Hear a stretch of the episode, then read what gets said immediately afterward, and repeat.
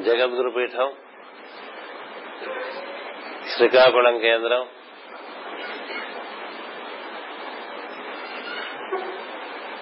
అనుసృతంగా నిర్వర్తిస్తున్నటువంటి master CVV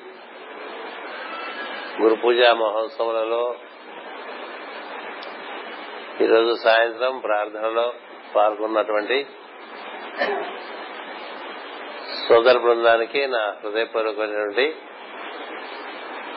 శుభాకాంక్షలు. శ్రీకాకుళం కేంద్రం మనకి ఉన్న కేంద్రాల్లో చాలా ప్రాచీనమైనటువంటి కేంద్రం ప్రధానమైనటువంటి కేంద్రం.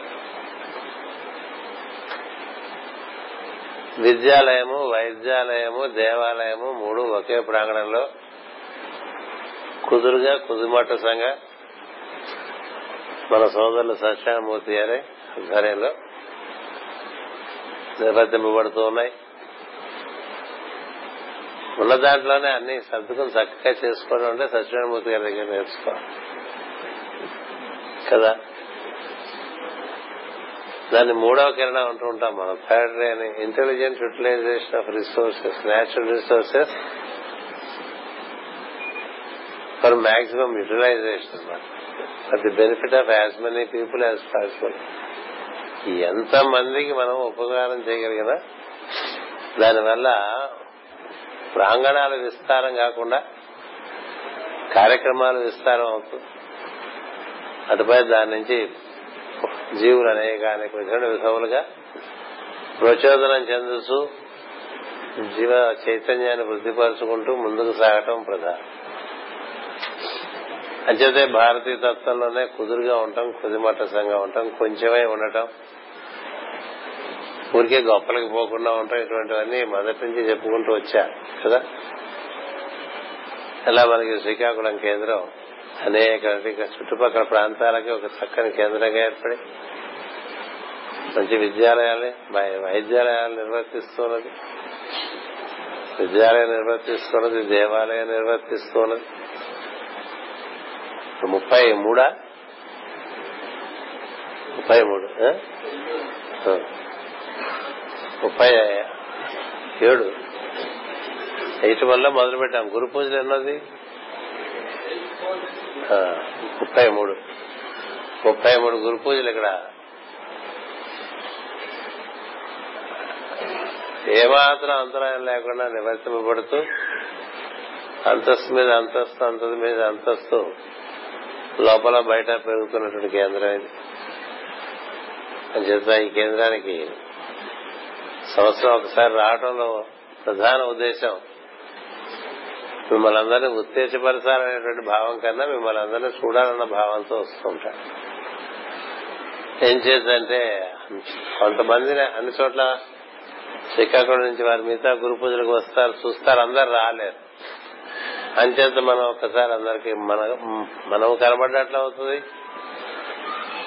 మనకి వారు కనబడ్డ అవుతుంది.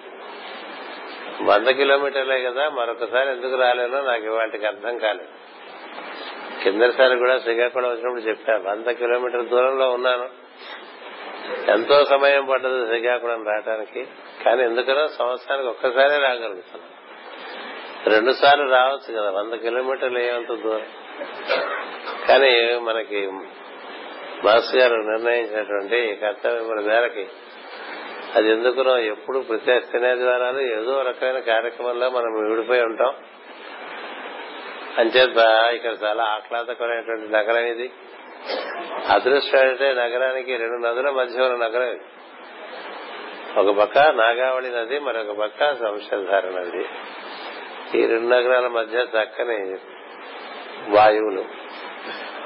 ఇక్కడ ఎప్పుడు వీస్తూ ఉంటాయి. సాయంకాలం అయితే శ్రీకాకుళంలో చాలా బాగుంటుంది. అంటే మరీ మనం ఎక్కడో కూపస్థ మండుకాల్లాగా ఇరకబెట్టేసుకుంటే తప్ప మనకి శ్రీకాకుళంలో గాలి లేకపోవటం ఉంటుంది అంతేకాదు చాలా ఆరోగ్యకరమైన గాలి చుట్టుపక్కల అన్ని పల్లె పల్లెలు పొలాలు పంటలు నది.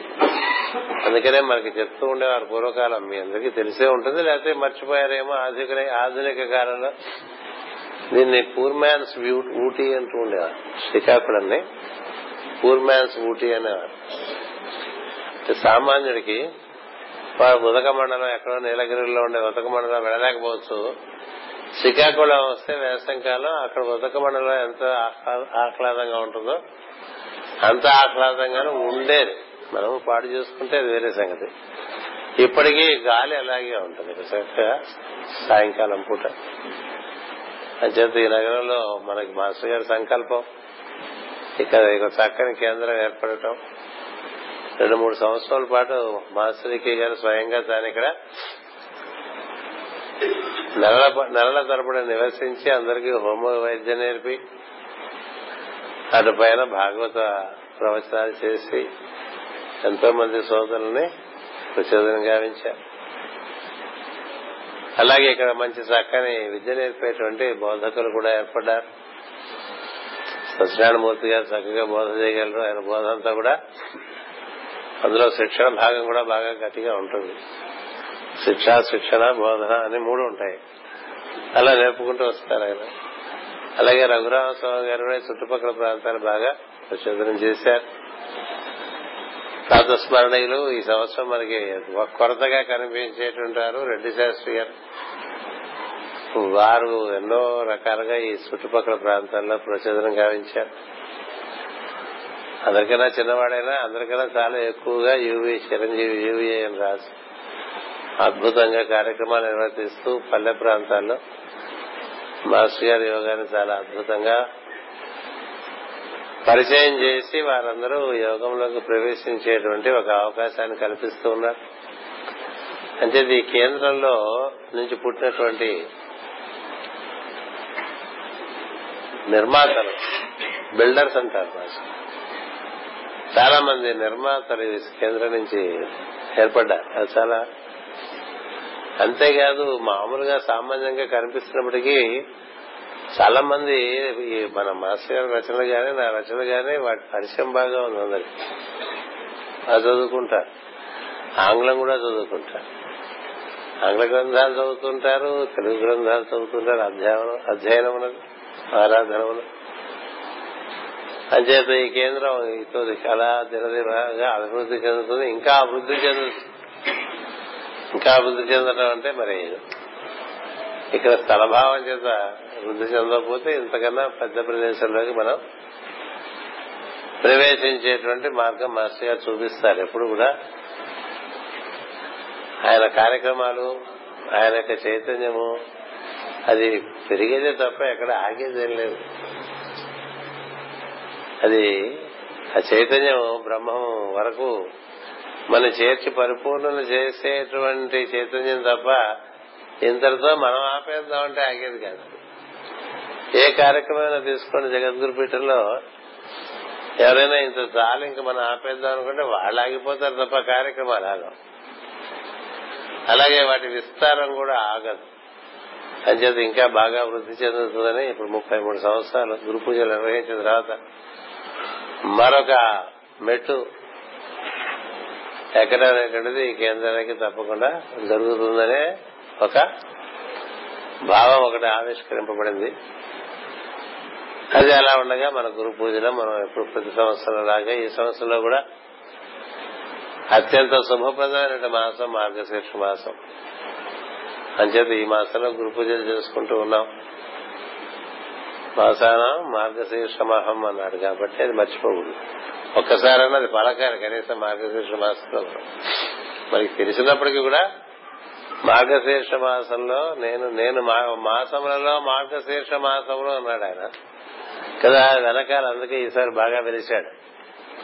ఇదివరకు లేక ఇప్పుడు మనకంటే ఇదివరకు లేడంటే ఉన్నాడు చోటుగా ఇప్పుడు రూపం ధరించి ఉన్నాడు. కదా ఇదివరకు మనకి అదేదో మనకి అట్లని చూస్తే ఎంతో గుహలా కనిపించేట్టుగా ఉన్న చోట. ప్రస్ఫుటంగా తెలిసేట్లుగా రాధాకృష్ణ అక్కడ వెలయటం అనేటువంటిది కూడా ఒక శుభప్రదమైనటువంటి విషయం. అంచేత ఆయన తెలిపాడు నేను పన్నెండు రాశులు ఉన్నప్పటికీ అందులో మార్గశీర్ష మాసం నేను ధనుర్రాశి నేను. జ్యోతిషంలో కూడా ధనుర్రాశి అంటే అత్యంత పుణ్యప్రదమైనటువంటి మాసం.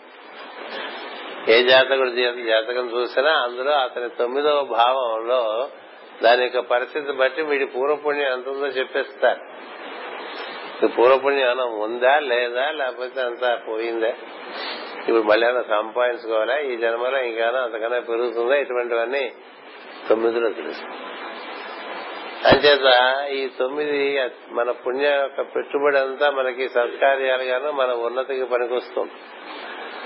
అంచేత అలాంటి మాసంలో మనం మార్గశిక్ష మాసంలో ఇక్కడ ప్రతి సంవత్సరం ఇలాగే మొదటి వారంలో పెట్టడంలో కూడా ఒక మంచి ఉద్దేశం ఉన్నది. మామూలుగా రెండవ శనివారం ఆదివారం పెట్టుకోవాలి కదా అప్పుడు అందరికీ సెలవులు ఉంటాయి. కానీ సెలవులు ఉంటే కొన్ని మంచి విషయాలు ఈ లోపల విలువైన వెళ్ళిపోతుంది ఇంచేతంటే మనకి సూర్యుడు సాయన మార్గంలో ఇప్పుడు మూల నక్షత్రంలో ఉంటాడు. నవంబర్ ఇరవై మూడో తారీఖు నుంచి డిసెంబర్ ఏడో తారీఖు వరకు కూడా ఈ పదమూడు పద్నాలుగు రోజుల్లో సూర్యుడు మూలా నక్షత్రంలో సంచరిస్తూ ఉంటాడు. ఒక్కొక్క నక్షత్ర విభాగం పదమూడు రోజుల చిల్లర ఉంటుంది పదమూడు డిగ్రీల చిల్లర ఉంటుంది. రోజుకో డిగ్రీ చొప్పున పదమూడు డిగ్రీలు ఇంకొక రోజు పద్నాలుగు. అంచేత పద్నాలుగు రోజుల పాటు ఈ మూలలో సూర్యుడు సంచరిస్తున్నప్పుడు అప్పుడు మనకి ఈ సుషుమ్న మార్గం తెరవబడుతుంది అది మాస్టర్ గారు మనకి ఇచ్చినటువంటి చక్కని రహస్యం అంటే మనకి స్పిరిచువల్ ఎస్ట్రాలజీ అనే పుస్తకంలో ఆయన ఆవిష్కరించారు.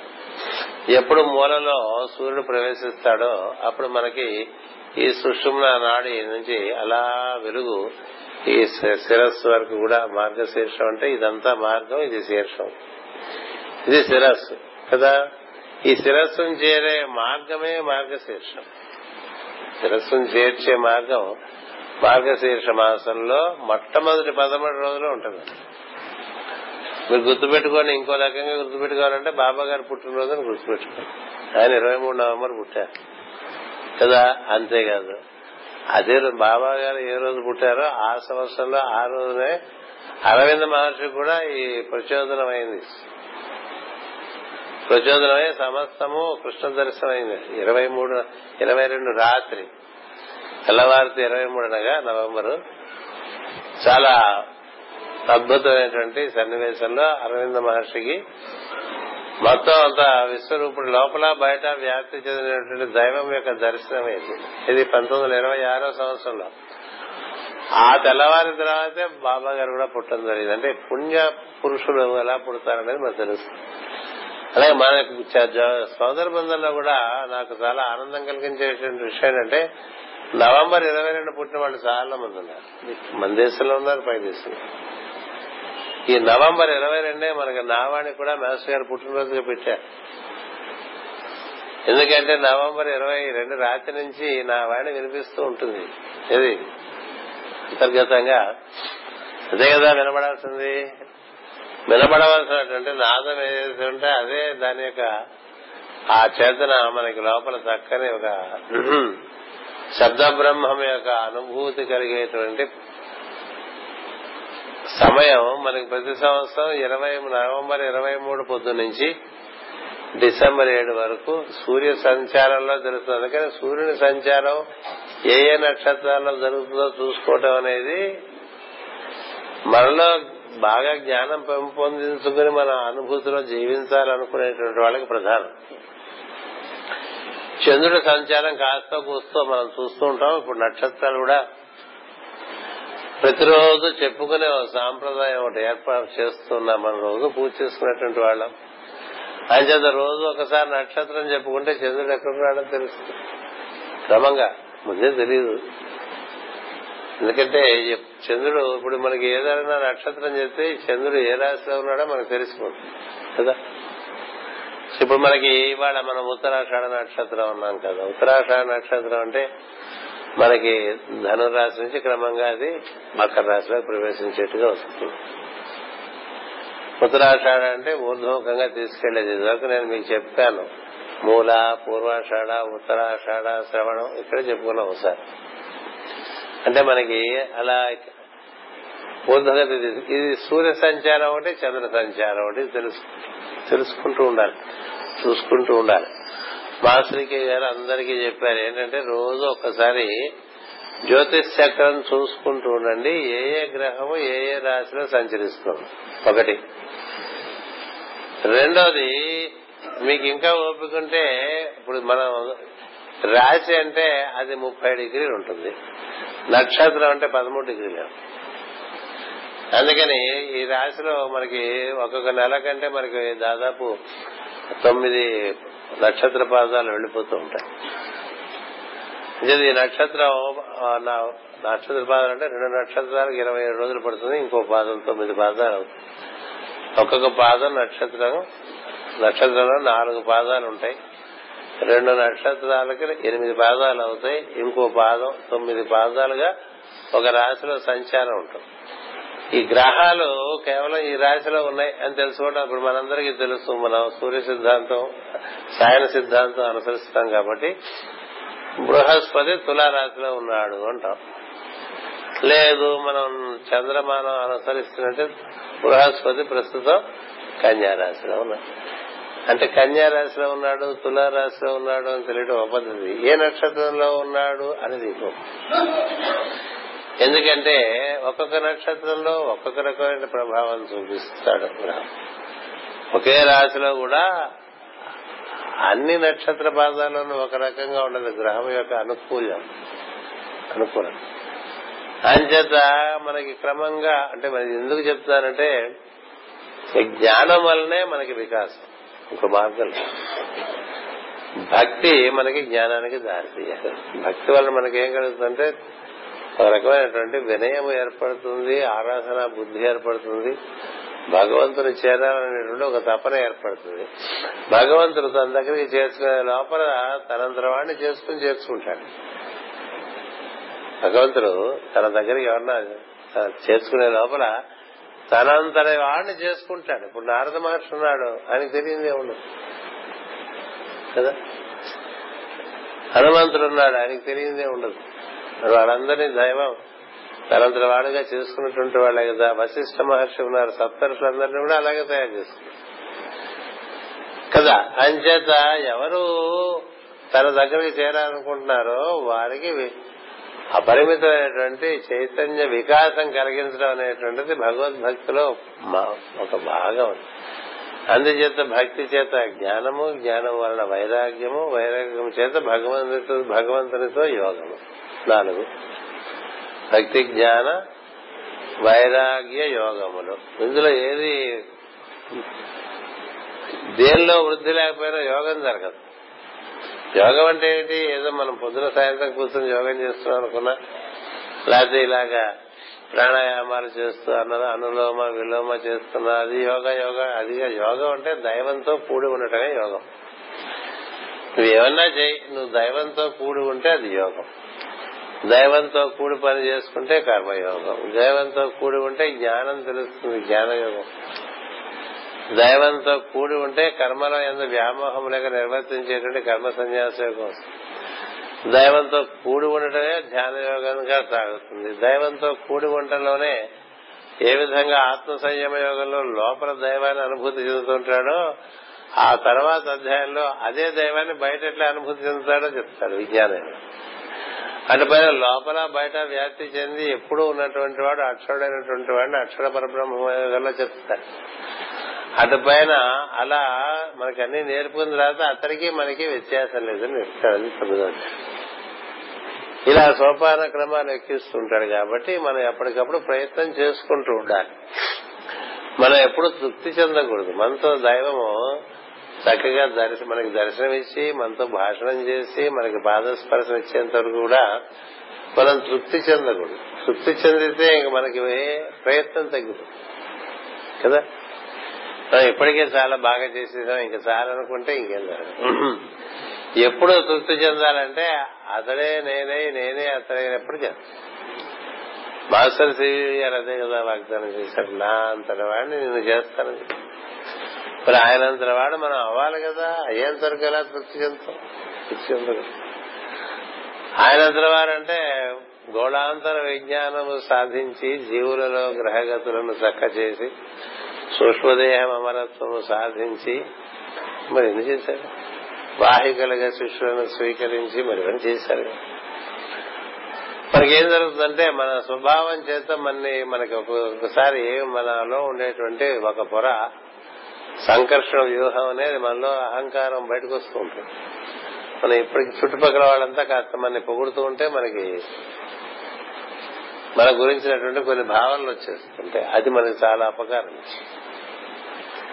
అందుకనే మాస్టర్ సివివి గారు ఎప్పుడేం చెప్తుండేవారంటే ప్రతిరోజు రాత్రి పడుకోబోయే ముందు నీ ఇన్స్ట్రుమెంట్ని జీరో ఎర్రర్లో పెట్టుకో అనేవారు. జీరో ఎర్రర్ అంటే నేను లేను అతడే నేనుగా ఉన్నాను అన్న భావంలో వెళ్ళాలి నేను ఇంత నేను ఫలానా నేను ఇంతలవాడిని నేను అంతలవాడిని నేను ఇంతవరకు ఇప్పుడు సాధించాను రేపు ఇంకా ఇంత సాధిస్తాను ఇలాంటి భావాల్లో నిద్రలోకి వెళ్ళకూడదు నిద్రలోకి వెళ్ళేప్పుడు మనం ఎంత హీరోలమైనా జీరోలుగా వెళ్ళాలి. కదా? అంటే ఏంటి? నేను అతడే నేనుగా ఉన్నాను. ఇప్పుడు ఉండేది మన నిద్రలో కూడా వెళ్ళేది కూడా అతడిలోకే వెళ్ళిపోతాం. ఉదయం మళ్ళీ మనం మనలోంచి ఎరుక వచ్చినప్పుడు అందులోంచి మనం బయటకు వస్తాం. తత్వంలో ఈశ్వరునిలోంచి మనం బయటకు వస్తాం. వచ్చేప్పుడే అహంకారం సంకర్షణ అందుకని లేవంగానే కూడా అతడే నేనుగా ఉన్నాను. అతడే కార్యక్రమాలు నిర్దేశిస్తాడు అతని యొక్క ఇచ్చే అతని యొక్క జ్ఞానంతో నేను నిర్వర్తిస్తాను అనుకుంటూ ప్రతినిత్యం అతని అనుసంధానం చెందడానికి ప్రయత్నం చేసుకుంటాను ఇలా ప్రయత్నం చేసుకుంటూ ప్రతినిత్యం లేచినప్పుడు నేను కాదు అతడే నిర్వర్తిస్తున్నాడు అనే భావం. అలాగే పడుకోబోయే ముందు ఆ రోజు పన్నెండు అయిపోయిన తర్వాత మనం ఇంత సాధించాం ఇంత సాధించాం ఇంకా ఇవి చేయాలి అవి చేయాలి. ఇలాంటి ఆలోచనలు పెట్టుకోకుండా మొత్తం అంతా పక్కన పడేసి అతనిలోకి వెళ్ళిపోతాడు సూది బెద్దల్లోంచి బయటకు వచ్చి సూది బెద్దల్లోంచి మళ్ళీ అందులోకి వెళ్ళిపోయినట్టుగా అలా చేసామనుకోండి మనకి ఈ అహంకారం అనేది సోకే అవకాశం రాదు. లేకపోతే పక్కన మనం తెలియకుండానే పెరిగిపోయింది మహాభక్తులుగా ఇలా పెరిగిపోయింది. జ్ఞానుల విషయం చెప్పనే అక్కర్లేదు వాళ్ళకి మధ్య మధ్యలో పెరుగుతుంటుంది తగ్గించుకుంటూ ఉంటుంది. అంచేది ప్రతినిత్యం ఇలాంటి నిరహంకార చర్య ఒకటి మనం నిర్వర్తిస్తున్నాం అనుకోండి. అది ఒకటి చేసుకుంటూ ఉండాలి రెండో ఇంతవరకు మనకి మనకి ఇంకా మరి మహర్షులకు కలిగినంత జ్ఞానం మనకు కలగలేదు కదా. మహర్షులకు భూమి మీద ఏం జరుగుతుందో తెలుస్తూ ఉంటుంది. సూర్యమండలంలో ఏం జరుగుతుందో తెలుస్తూ ఉంటుంది. వారికి ఎన్నెన్నో సూర్యమండలాల్లో ఏమేమి జరుగుతున్నాయో తెలుస్తుంది. మరి వాళ్ళు మహర్షులు తెలిసి కదా రాశారు. మరి మనం ఎక్కడున్నాం? మనం ఇంకా అన్నపానీయాదులు వసతి సౌకర్యాలు భవిష్యత్తు కూర్చున్నట్టు భయాలు ఇలాంటి వాటిలో ఉంటూ ఉంటాయి. తప్పలేదు. అది కొంత భాగం జీవితంలో క్రమంగా అది చిన్న భాగం అయ్యి ఈ జ్ఞాన విజ్ఞానములు పెద్ద భాగం సింహ భాగం కావాలి. అలా కావటానికి ఇప్పుడు ఈ నెల ఇప్పుడు మనం జరుపుకుంటున్న రోజులు ఉన్నాయే. ఈ ఇరవై మూడు నుంచి డిసెంబర్ ఏడు వరకు. ఈ పదమూడు పద్నాలుగు రోజుల్లో మీ కథలు మూసుకుంటే మీ లోపల ఒక ద్వారకా నగరం వీధుల్లో శ్రీకృష్ణుడు మార్గశీర్ష పౌర్ణమి నాడు అలా నడుచుకుంటూ వెళ్ళాడు. మహా ఉత్సవం జరిగిందని బస్సు రాశారా మంత్రధారంలో అది ఇదే. మన లోపల అత్యంత సౌరంభంగా సౌరంభంగా లోపల దేవతలు ఋషులు అబ్బో ఎన్ని ప్రజ్ఞలు ఉన్నాయో సృష్టిలో ఎన్ని ప్రజ్ఞలు ఉన్నాయో అన్ని మానవ శరీరంలో ఉన్నాయి. మనం కనులు మూసు కూర్చున్నాం అనుకోండి కూర్చుంటే మనకి సూక్ష్మ నుంచి సరాసరి శిరస్సు వరకు సహస్రం వరకు. మొత్తం అంతా ఒక వెలుగుదారిగా ఏర్పడుతుంది. అది కృష్ణుడు నడిచే దారి అంటే అది దైవం తిరిగే దారి. ఆ దారిలో ఆయన శిరస్సు నుంచి మూలాధారం వరకు వస్తుంటాడు మూలాధారం నుంచి శిరస్సు వరకు వస్తుంటాడు. ఆ పక్క వాళ్ళని పలకరిస్తాడు ఈ పక్క వాళ్ళని పలకరిస్తాడు. అన్ని లోకాలు మూలాధారం నుంచి సహస్రం వరకు ఉన్నాయి. ఇది దృష్టిలో పెట్టుకుని మీరు చదువుకోలేదు మార్గశీర్ష మాసం అందు. మార్గశీర్ష పౌర్ణమి కార్తీక పౌర్ణమి ఈ రెండు పౌర్ణములకే శ్రీకృష్ణుడు ఎప్పుడు వేణుగానం చేసినట్టుగా చెప్తారు. ఎందుకంటే కార్తీక మాసము మార్గశీర్ష మాసము సంవత్సరంలో చక్కని దీక్షలు అందుకుని ముందుకు పోయేటువంటి మాసములు చాలా చక్కని దీక్షలు. ఇప్పుడు కార్తీక మాసం అయిపోయి మార్గశీర్షంలో ఉన్నాం కాబట్టి దాని గురించి మాట్లాడలేదు కార్తీకం గురించి మార్గశీర్షం గురించి మాట్లాడతాం. మనం ఇప్పుడు ఏ కాలంలో ఉన్నామో దాన్ని మనం ఎప్పుడు మనసు గుర్తు పెట్టుకోవాలి. గుర్తుండాలి మార్గశీర్ష మాసం అంటే ఏమిటి అర్థం మొదటి పదిహేను రోజులు అనుకోండి. పద్నాలుగు పదిహేను రోజులు. అద్భుతమైనటువంటి కాంతి దర్శనాలు లోపల మూలాధార నుంచి సహస్రాల వరకు ఏర్పడేటువంటి జరిగేటువంటి సమయం. ఎందుకని? సూర్యుడు మూలలోకి వచ్చాడు. మూలలోకి వచ్చిన సూర్యుడు అంటే మూల మనకి మూలాధార నక్షత్రం ఉన్న భాగమే మూలం. లో మూలాధారం ఉంది కదా అదే మూల. అక్కడికి సూర్యుడు వచ్చేసరికి ఏం జరుగుతుందంటే సూర్యుడు కాంతి ఇప్పుడు చూడ గొట్టం ఎదుటిసారి కూడా చెప్పుకుంటాను చాలాసార్లు అన్ని చోట్ల చెప్తూ ఉంటాయి ఈ మాసంలో గొట్టంలో కింద మనం దీపం పెట్టామనుకోండి గొట్టం అంతా పై వరకు కాంతి వస్తుంది ఈ గొట్టం కింద కాంతి పక్కకి వెళ్ళిపోతే అలా కాంతివంతంగా వెలగదు గొట్టం. ఒక మంచి మీరు అరటి బోధ తీసుకుని మొత్తం అంతా డెవలప్ చేశారనుకోండి లేకపోతే ఒక వేణువు తీసుకుని మొత్తం లోపలంతా దాంట్లో ఉండే పదార్థంతో తీయటం వెలగదా అది వేణువు అయింది. ఆ వేణువు కింద మీరు దీపం పెట్టారనుకోండి పైన కూడా కాంతి వస్తుంది కదా. అలా ఈ సుషుమ్న నాడి మనకి చక్కని వెలుగు సమస్తము ఒక వెలుగుదారి ఆ పైన ఈ శిరస్సులందు విపరీతమైనటువంటి కాంతి దర్శనమిస్తుంది. అందుచేత మనం జూలై నుంచి ఇలా ఈ మార్గశీర్షానికి మార్చుకున్నాం ఇక్కడ గురు పూజలు. అంతకుముందు మనకి కర్కాటక రాశిలో క్యాన్సర్లు అవుతుండేది అప్పుడు పరిస్థితులు వేరు ఇప్పుడు పరిస్థితులు వేరు ఇది వాతావరణంలో కూడా. అంతేకాదు యోగపరంగా ఉన్నప్పుడు మనం యోగపరమైనటువంటి అవగాహనతో చేసుకుంటాం.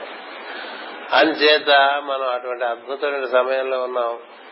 దానికి మనకి ఇప్పుడు నిరయనం ప్రకారం కూడా మార్గశీర్ష మాసం వచ్చి నాలుగు రోజులు. కదా? నాలుగు రోజులు. చవితి సవితి. కదా? అంచేత ఈ సమితి మనకి సిద్ధినిచ్చేటువంటి వాడు గణపతి. మార్గశీర్ష మాసానికి అధిపతే గురువు. మనకి గురువు మూడు మూడు రాసులలో చాలా చక్కని చాలా చోట్ల ఆయన ఆనందం కలిగిస్తాడు వ్యాప్తినిస్తాడు. అందులో ఆయనకి స్వస్థానం ధనుస్సు లేక మార్గశీర్ష మాసం. అయి ఉండటం చేత ఆయన మాసం ఇది.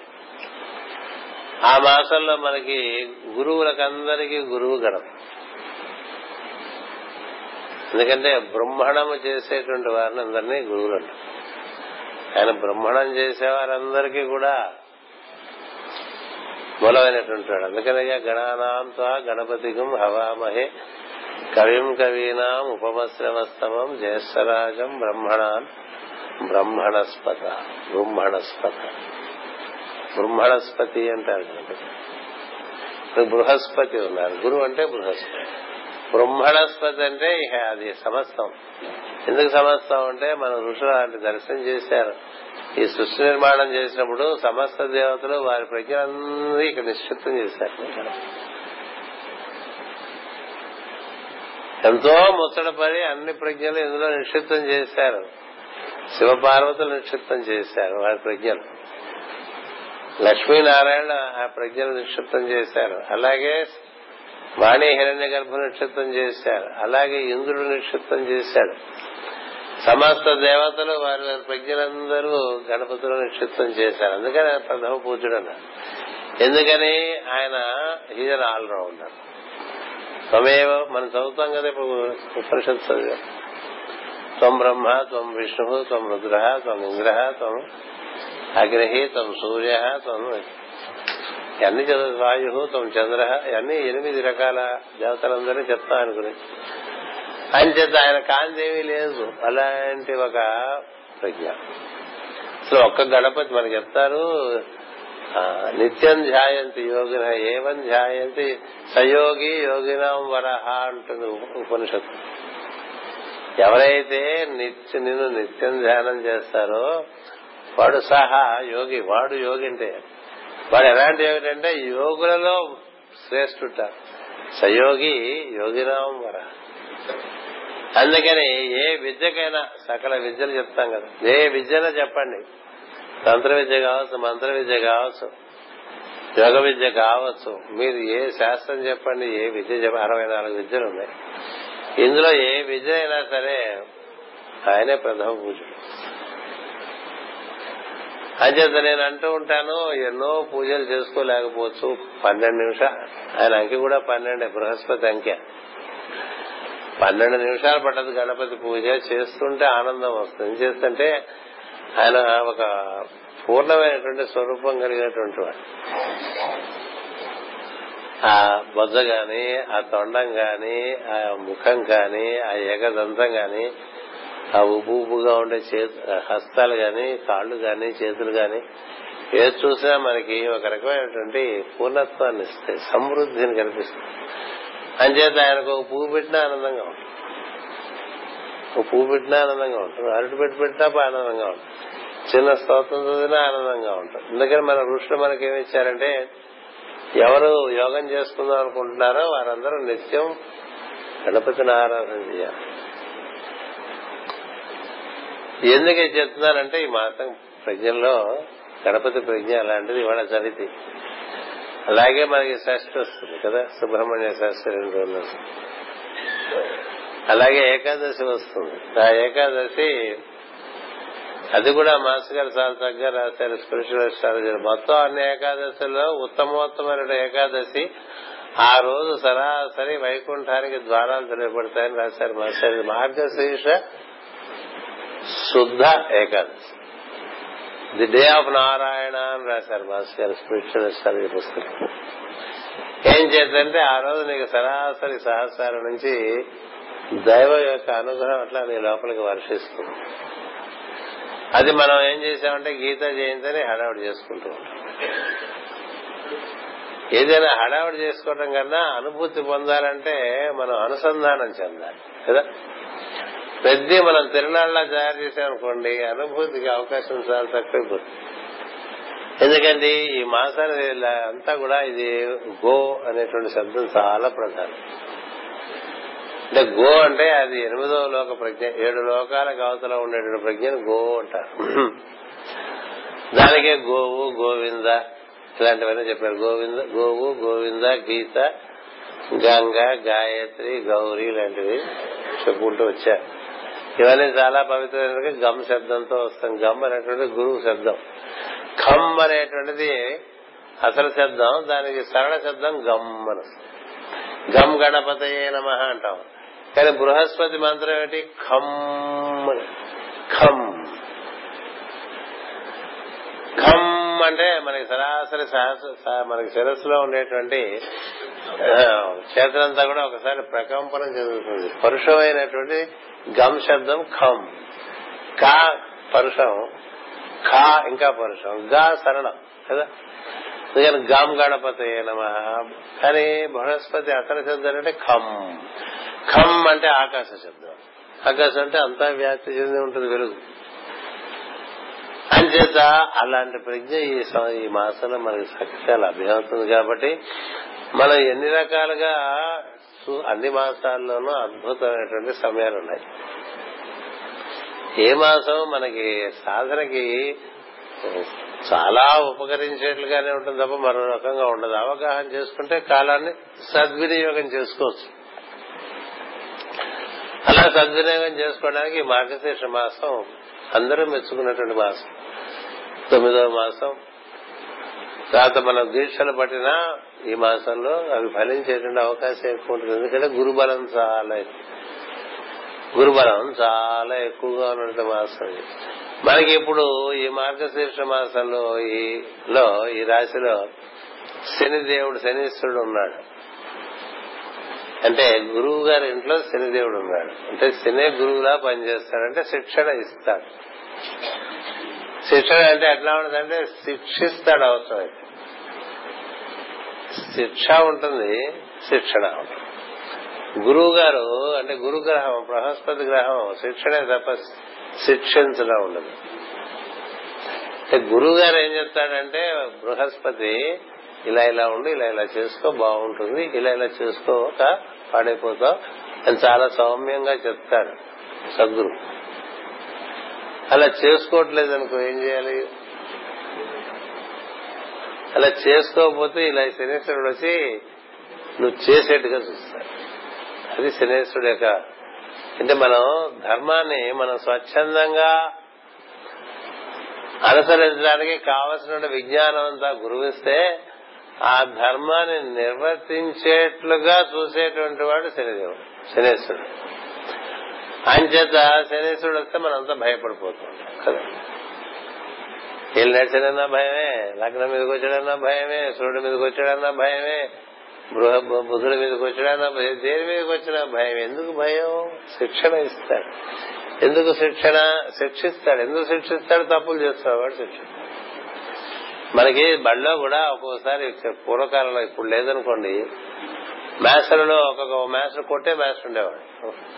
పరిచయంతో ఎప్పుడు మేస్తా ఉండేది కదా? అందరు మాస్టర్లు కొట్టరు కొంతమంది కొట్టే మాస్టర్లు ఉండేవాడు కొట్టే మాస్టర్ చేత కొట్టించుకోకుండా ఉండాలంటే ఏం చేయాలండి? పాఠాలు సమయంగా చదివేసుకోవాలి ముందే కదా? వాడు వారు చెప్పే పాఠం ముందే చదివేసుకుంటే ఇక కొట్టే అవకాశం ఉంటుంది. కొట్టాడు అప్పుడు తట్టెడిపోతాడు బాగుంది బాగా చదువుకుంటున్నారు అలాగే చదువుకోని మళ్ళీ వస్తాడంటాడు. ఎప్పుడు? మళ్ళీ ఏడేళ్ళకు వస్తుంటాడు. ఏదో మనకి మనకి అష్టమ శని అంటాం లేకపోతే నాలుగో ఇంట్లో శని అంటాం చతుర్థంలో శని అంటాం సప్తమంలో శని అంటాం అష్టమంలో శని అంటాం సొంత ఇంట్లో శని అంటాం ప్రతి ఏడేళ్ళకి ఏదో రకంగా ఆయన మనం చూస్తూనే ఉంటాడు. కదా? అందుకనే అసలు ఆయన చూస్తేనే పని చేస్తాం మనందరూ మనం పని చేసుకుంటే పోలే. కదా? మాస్టర్ కొడతాడని చదువుకుంటే ఏం లాభం? కొన్నాళ్ళు పోయేసరికి బుద్ధి వస్తుంది.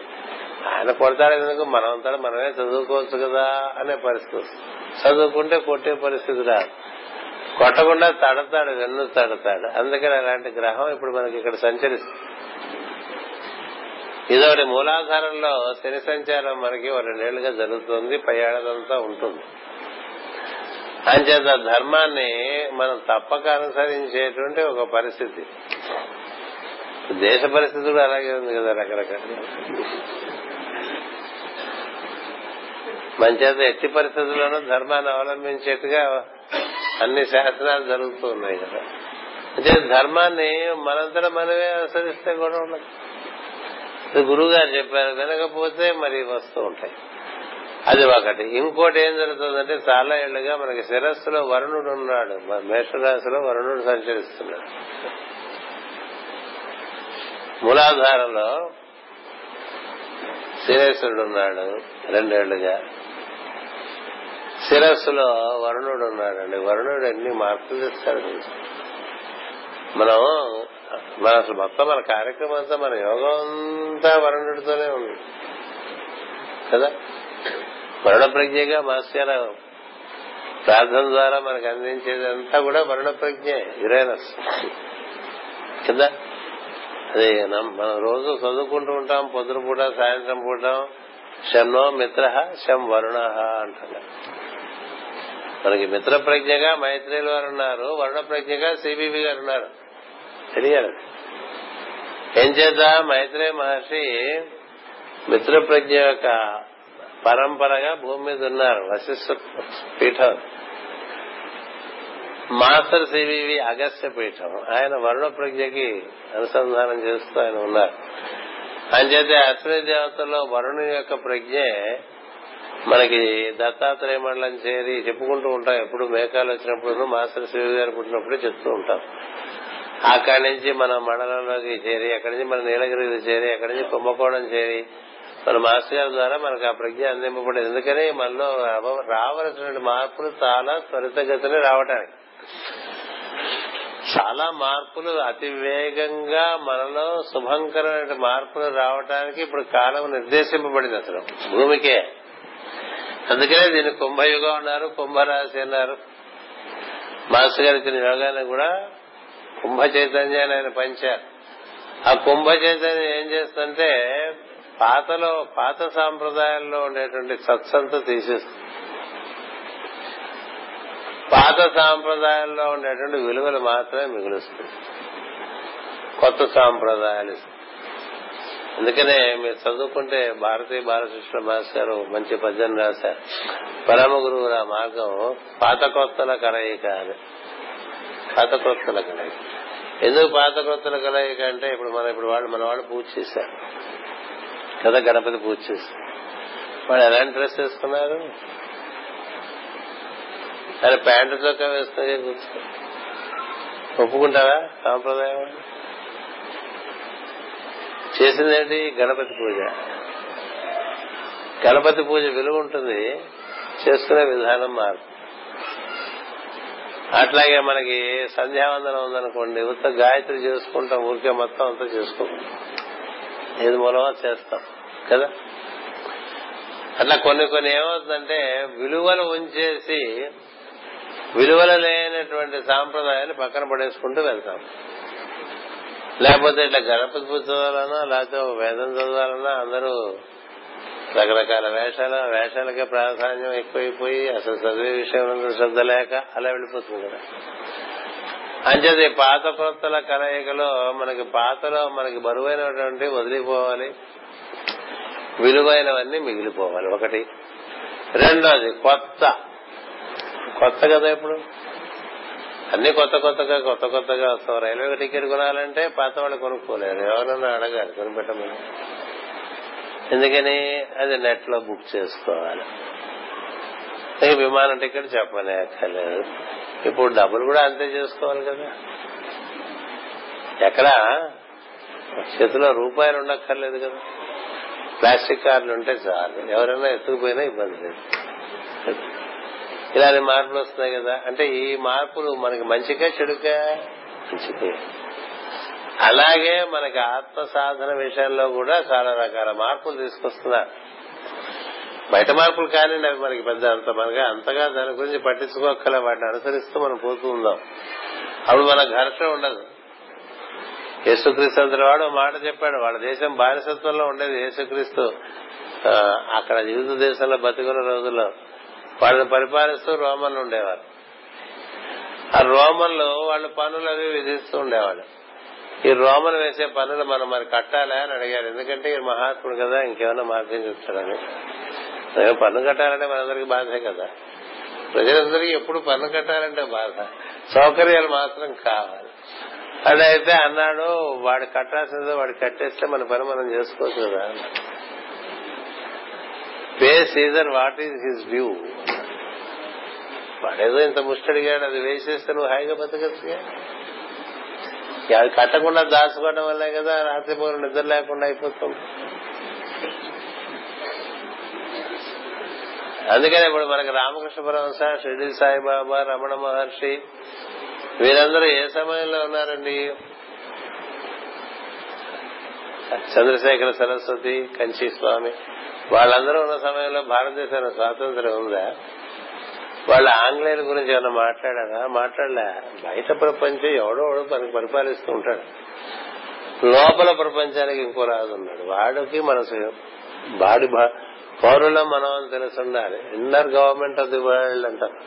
కదా? పూర్తి స్టైల్గా ఇంగ్లీష్లో అంతే కాదు కదండి. We should be citizens of the inner world and we should be governed by the inner government కదా? అంతర్గత ప్రభుత్వం ఒకటి ఉన్నదిగా ఈ అంతర్గత ప్రభుత్వం బహిర్గత ప్రభుత్వం రెండింటినీ మనం అనుసరించుకుంటూ వెళ్తుంటే పూర్ణ పురుషుడు అవుతావు లేకపోతే కాలేవు. పూర్ణ పురుషుడు అంటే అర్థం ఏంటి? ఎంతసేపు బయట విషయాల్లోనే ఆసక్తి ఉండేవాడు పూర్ణ పురుషుడు ఎట్లా అవుతాడు? బయట విషయాల్లో ఎంత ఆసక్తి ఉందో లోపల కూడా వెళ్ళి లోపల అంతకన్నా మించిన విషయాల్లో కూడా ఆసక్తి పొంది లోపల ఉండేటువంటి ఊర్ధ్వ లోకాల్లోనూ లేక సూక్ష్మ లోకాల్లోనూ ఇలా బయట ఉండే స్థూల లోకాలను రెండిట్లోనూ సంచరించగలిగితే కదా నువ్వు పూర్ణ పురుషుడు? సరే. మరి లోపల సంచరించాలంటే లోపల తిరిగేదాన్ని లోపల దేహ నిర్మాణం చేసుకోవాలి. లోపల ఇంద్రియాలు నిర్మాణం చేసుకోవాలి. అవి అంతఃకరణలు. అన్నాయి అంతఃకరణములు అంత శరీరము అంతరేంద్రియములు అంతర్మనస్సు అప్పుడు అంతర్బుద్ధి లోకాల్లోకి ఆనందమయ లోకాల్లోకి సమస్త మహా మహర్లోకం తపోలోకం ఆ లోకాల్లోకి ప్రవేశించేటువంటి అవకాశం వస్తుంది. అది ఉంది మనం సప్తపర్ణి కదా మనవలందరం మనవల మానవులందరం కూడా. మళ్ళీ ఏడు లోకాలు ఉన్నాయి. మనకు తెలిసిన లోకాలే ఉన్నాయి. మనోలోకం ప్రాణమయ లోకం మనమయ లోకం ప్రాణమయ లోకం అన్నమయ లోకం తెలుసు. మరి విజ్ఞానమయ లోకం ఆనందమయ లోకం జీవలోకం దైవలోకం అన్నీ తెలుసా? తెలుసుకోవాలని ఇందులోకి వచ్చాం. ఎందుకు వచ్చామో తెలియదు అదే చూడ. మరి ఈ జగద్గురు పీఠంలో ఎందుకున్నామో తెలియకుండా జగద్గురు పీఠంలో పదుల సంవత్సరాల పాటు అలా ఉండిపోయి గాలం గడిపేస్తూ ఏదో కాలక్షేపం చేసేస్తూ ఉంటాం అనేటువంటిది మానవ సహజం. దాన్ని తప్పుపట్టట్లే కానీ బుద్ధిమంతుడైనటువంటి సాధకుడు ఏం చేయాలంటే నేను లోపలికి వెళ్ళాలని కదా యోగంలోకి వచ్చాను గురువు గారు ఏం చెప్పారు? నీకు నేను సూక్ష్మ శరీరం ఏర్పాటు చేస్తానని చెప్పారు కదా అది ఎందాకైంది లోక లోతట్టున ఏం జరుగుతుందో చూస్తూ ఉంటా అంటే మనకి బయట ఏం జరుగుతుందో చూడటమే సరిపోతుంది కదా. న్యూస్ పేపర్లు చూసి టీవీలు చూసి అవి చూసి ఇవి చూసి వాడిని అడిగి వినడి ఇంత బయటే ఉంటున్నాం బయట మనుషులాగా కదా. లోపలికి వెళ్తే లోపల మనిషి తెలుస్తా. లోపల మనిషి తయారవ్వాలి. అది యోగం. ఈ బయట మనిషి ఆధారంగా లోపల మనిషి తయారవ్వాలండి. ఆక మన కథే అది. అసలు మనం జగద్గురు పీఠం మాస్టర్ సివి యోగం అంటే దాని ప్రధాన ఉద్దేశం లోపల మనిషి తయారవ్వాలి. ఊరికే ఇట్లా బయట తిరుగుతుండేవాడు. మిగతాడు బయట తిరుగుతున్నారు మనం బయట తిరుగుతున్నాం. కానీ అది చాలా మితంగా ఉంచుకోవాలి బయట తిరగడం లోపల తిరగడం కోసం ప్రయత్నం చేయాలి. లోపల ఎట్లా తిరుగుతారండి అంటే అసలు లోపల తిరగాలనేది రెండు తెలియాలి కదా. ఊళ్ళో తిరగడం తెలిసిన వాడికి తెలిసిన లోపల తిరగడం తెలియదండి అది తెలుస్తుంది. ఏం చెప్తారు? శ్వాస పట్టుకుని లోపలికి వెళ్ళి. చెప్పుకుంటూ ఉంటాం అనుకోండి చాలా. ప్రస్తుతం మీకు చెప్పదలుచుకున్నటువంటి విషయం అంటే ఆయన ఆ వరుణుడు ఇక్కడ కూర్చున్నాడండి చాలా ఏళ్ళుగా. శిరస్సు మీద. శిరస్సు మీద వరుణుడు కూర్చున్నాడు. కదా? మేషరాశిలో ఉన్నాడు ఆయన. అక్కడే అనుభూతి ఇవ్వటానికి సంసిద్ధంగా వరుణుడు పక్కనే మిత్ర ప్రజ్ఞ కూడా ఉంది. మైత్రేయుడు అనండి ఇంద్రగ్రహం అనండి నెప్ట్యూన్ అనండి. ఆయన అక్కడే కూర్చున్నాడు మీనరాశిలో. ఎప్పుడు వస్తుంది అనుభూతి అంటే మైత్రేయుడి అనుభూతి మైత్రేయుడు ఇచ్చే అనుభూతనా? లేక ఇంద్రుడు ఇచ్చేటువంటి తన్మయత్వం అన్నా? లైక్ బ్లిస్ ఆఫ్ ఎగ్జిస్టెన్స్ అంటూ ఉంటాం కదా. బ్లిస్ అంటే ఒకరికి అంట అస్ అంటాం బాగా వస్తుంది బ్లిస్ అంటూ ఉంటాం. అది పొందాలంటే అది మైత్రేయుడే ఇవ్వగలి భూమి మీద. ఎందుకని? ఆయన యొక్క పరిపూర్ణమైన ఆనుకూల్యం ఇంద్రగ్రహం ఆనుకూల్యం ఆయనకే ఉన్నది. మిత్రుడి యొక్క అనుగ్రహం ఆయనకే ఉన్నది. అందుకని ఆయన కిరణాలు ఎప్పుడూ మనకి ఇస్తుంటాడు. అందుకని మైత్రి స్తోత్రం చేస్తుంటే మనకు కాస్త బాగుంటుంది కదా మామూలుగానే. జగద్గురు నమస్తుభ్యం అని మనం చదువుతున్నప్పుడు లోపల చక్కని వెన్నెల ఇలా మనకి ఇక్కడ ఇంద్ర యోనుందని చెప్తూ ఉంటాం. పుస్తకాల్లో అన్ని ఉన్నాయి. మనకు గుర్తు రావాలి అది అదృష్టం. మనం పుస్తకాల్లో చదువుకున్నది మనకి మన సాధనప్పుడు మనకు గుర్తు రావటం అనేటువంటిది మన తపన బట్టి గుర్తు వస్తుంది లేకపోతే పుస్తకాల్లో పుస్తకాలు ఉండిపోతే మనం ఇలాగే ఉంటుంది అందుకని ఇంద్ర యోని అని ఇక్కడ అది సవించి నీకు చక్కగా అట్లా తెల్లగా ఎంత ఆనందం కలిగించేటువంటి వెన్నెలది మన చంద్రుడి వెన్నెల కన్నా చాలా బాగుంది. ఎంతో చక్కని నీలముగా ఉంటుంది. ఆ నీలం కాంతి అలా నీ మీద కదా ప్రసరిస్తున్నట్టుగా ఉంటుంది. ఏ హృదయంలో కూర్చుని జగద్గురో నమస్భ్యం అని మనం మొత్తుకుంటున్నప్పుడు ఆ కాంతి అక్కడి నుంచి మనం స్రవిస్తుంది. ఆయన ఆ ప్రజ్ఞ మీనరాశిలో ఉంది. ఎందుకంటే వాళ్ళ జ్యోతిషం వస్తుంది. నేను అనుకోలేదు జ్యోతిషం చెప్తారు. మార్గశీర్షం అంటే మనకి మార్గంలో ఇప్పుడు ఉన్న గోచారం అంతా చూసుకుంటూ ఉండాలి మీరు. తులారాశిలో బృహస్పతి ఉన్నాడు కదా అంటే బొడ్డులో బృహస్పతి ఉన్నాడు. అంతకన్నా ఏం కావాలి? కదా? తులారాశిలో బృహస్పతులు అంటే బొడ్డులో బృహస్పతులు మకర రాశిలో యముడు ఉన్నాడు. అందుకే మనకి ఇప్పుడు యోగదండ ఉంటారు ఈ ధనుస్సు నుంచి ధనుస్సు మకరము కుంభము మీనము మేషం ఈ ఐదు రాశులు. ఈ ఐదు రాశులు మనకి ఊర్ధగతి కలిగించేటువంటి రాశులు. ఆ తర్వాత మళ్ళీ అలా మనం తిరిగి వస్తుంటాం అంటే ఈ రాశుల్లో ఏమన్నారు ఇది fourth part of the zodiac అంటారు. నాలుగో భాగం నాలుగో భాగం అది చిట్ట చివరి భాగం ఉత్తమమైనటువంటి భాగం మన వార్ధక్యం లాంటిది. అప్పటికి పనులన్నీ అయిపోయి ఇదే పనిలో ఉండాలి మామూలుగా కదా? మన పూర్వకాలం నాలుగో ఆశ్రమంలోకి ఏమయ్యేది? వాడు ఇంకా హాయిగా మూట ములా సర్దుకుని ఎక్కడికో పోయి తపస్సు చేసుకునేవాడు కదా? ఇప్పుడు మనకు అన్ని భయాలే మనం తపస్సు చేసి ఇంట్లో ఒంటరిగానే ఉండలేము ఇంట్లో ఎవడు తోడుగా కదా? తోడు లేకుండా ఇంట్లోనే ఉండలేవు అడవిలో ఉంటావు ఉండలేవు. అంచేత లోపలకి వెళ్ళే ప్రయత్నం అనేటువంటిది బాగా పెరగాలి. లోపలికి వెళ్ళి పెరిగి పెరగటం అనేటువంటిది చిన్నతనంలోనే జరిగితే నువ్వు వృద్ధాప్యం వచ్చేసరికి బాగా సిద్ధించి ఉంటుంది. వృద్ధాప్యంలో మొదలు పెడితే పై జన్మకి పనికొస్తుంది. ఈ జన్మకి కాకపోయినా. కానీ ఏదైనా ఏమైందంటే నాలుగో దశ అది. అది ఉత్తమోత్తమైన దశ. ఆయన చేత మనకి తొమ్మిదో రాశి నుంచి తొమ్మిది పది పదకొండు పన్నెండు రాసులు మళ్ళీ మేషం వరకు ఒక అద్భుతమైనటువంటి ఊర్ధ్వగమనం అనేటువంటిది మనకి జరుగుతుంది. అందుచేత ఈ గమనాన్ని మనం చక్కగా గమనించాలి ముందు. ఇలా ఉన్నారు వీళ్ళు ఇక్కడ. అంటే మకరం అంటే మనకి సింహం మనలో ఉండేటువంటి హృదయ స్థానాన్ని హయ్యర్ హార్ట్ సెంటర్ అంటారు దాన్ని. మకర రాశి. Higher heart center. మామూలుగా అయితే మోకాళ్ళ. హయ్యర్ హార్ట్ సెంటర్లో ఎముడున్నాడంటే ఆయన మహాదాక్షిణ్య స్వరూపుడు. ఎవరికి? తూచా తప్పకుండా ధర్మాన్ని ఆచరించేవాడు. మిగతా లెక్క అందుకనే దక్షిణంలో ఉంటాడు ఆయన. మరి హృదయంలో యముడున్నట్టు అంటే అదొక యోగం. మామూలుగా యముడికి పోయి నచికేతుడు యముడిని చూసి భయపడలేదు. సావిత్రిదేవి యముని చూసి భయపడలేదు. వీళ్ళిద్దరూ యముని చూసి భయపడలేదు వాళ్ళు ఎందుకు భయపడలేదంటే వాళ్ళకి అలా కనిపించలేదు యముడు. మనకు కూడా మన గ్రంథాలు చదువుకున్నా మాస్టర్ గారి పుస్తకాలు చదువుకున్నా యముడు పుణ్యాత్మలకి చతుర్భుజులైనటువంటి విష్ణుమూర్తి లాగా మహత్తరమైన ఆనందం కలిగించేట్టు కనిపిస్తాట. పాపాత్మలకి చూడంగానే స్పృహ తప్పిపోయేంత భయంకరంగా కనిపిస్తాడు ఎవడు పాపాత్ముడు ఎవడు పుణ్యాత్ముడు అంటే ఎవడు ధర్మాన్ని చక్కగా పరిపాలిస్తాడో వాడే పుణ్యాత్ముడు. కదా? అంచేత మనకి మూలాధారంలో శని ఉండి మణిపూరకలో బృహస్పతి ఉంది అంటే వీళ్ళు బాగా లోతైనటువంటి గ్రహాలు. ఈ శుక్రుడు కుజుడు వీళ్ళందరూ బాగా చంద్రుడు బాగా తిరుగుతూ ఉంటారు వేగంగా కానీ లోతుగా పనిచేసేటువంటి గ్రహాలు మరి ప్రత్యేకంగా ఒక్కసారి గుర్తుపెట్టుకుంటే చాలా సంవత్సరాలు వాళ్ళు అక్కడే ఉంటారు. అంచేత ఇక్కడ మనకి మూలాధారంలో శని ఇంకో సంవత్సరమే ఉంటాడు. ఎప్పుడు వెళ్ళిపోతాడా అని చూడకూడదు. మనం పొందాల్సిన శిక్షణే ఉంటుంది చూడాలి. మనకు ఎంతసేపు వాడు వెళ్ళిపోతే బాగుండు ఉంటుంది కదా. వాడు వెళ్ళిపోతే కాదు మళ్ళీ ముప్పై ఏళ్ళ వరకు రాడు. మరి ముప్పై ఏళ్ళు బతుకుతావా?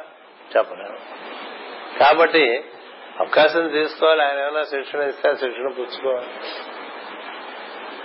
అలా అంటే మనకి ఆధ్యాత్మిక జ్యోతిషం మాస్టర్ గారు ఇచ్చింది దానిలో ఉండేటువంటి కనువిప్పు వేరు మామూలు జ్యోతిషంలో అందరూ చెప్పుకునేటువంటి వాటి యొక్క కనువిప్పు వేరు.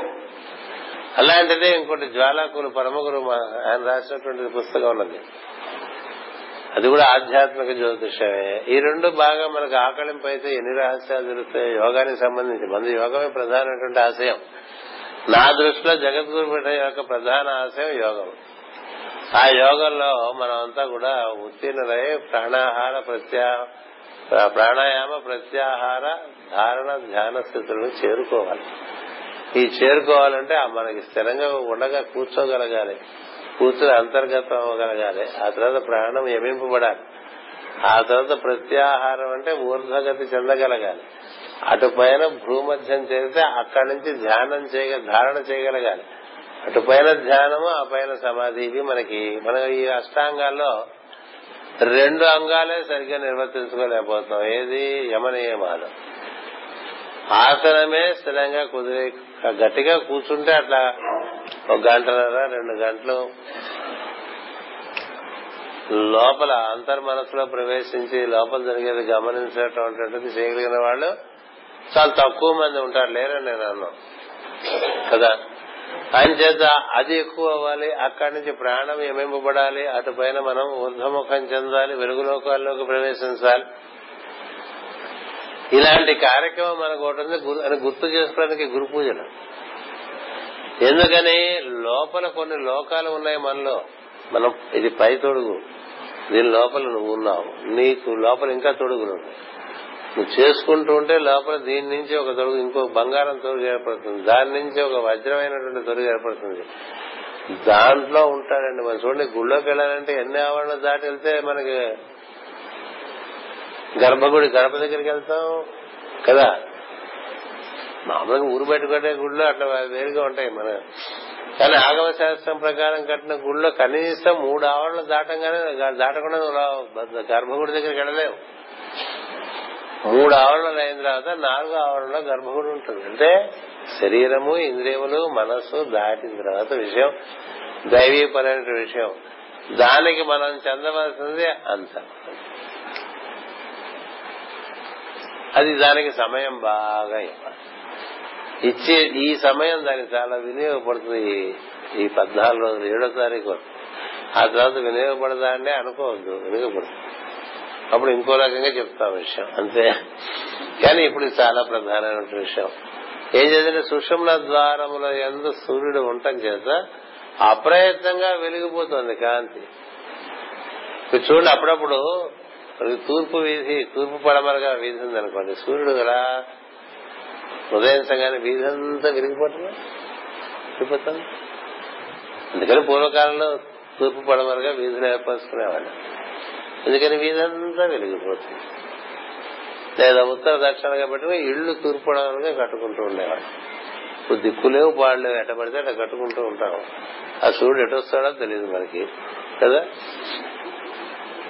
దిక్కేవడో తెలియదు. అది మన పరిస్థితి.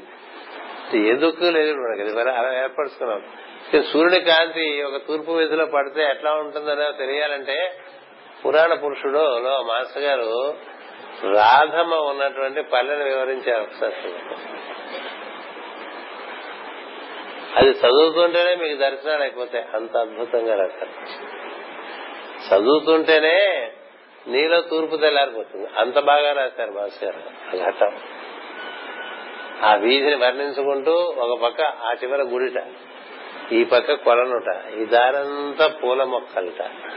అక్కడ సూర్యుడు ఉదయించగానే ఆ తూర్పు రేఖలన్నీ వెళ్ళి అలా ఈ వీధి మీదుగా పడి అట్లా సరసర సరసర సరసర ఒక చల్లని వర్చస్సుతో కూడినటువంటి ఒక నాగుపాము అలా వెళ్ళిపోయి గుళ్ళో దేవుడి పాదాల దగ్గరికి వెళ్ళిపోయినట్టుగా కనిపిస్తుంది.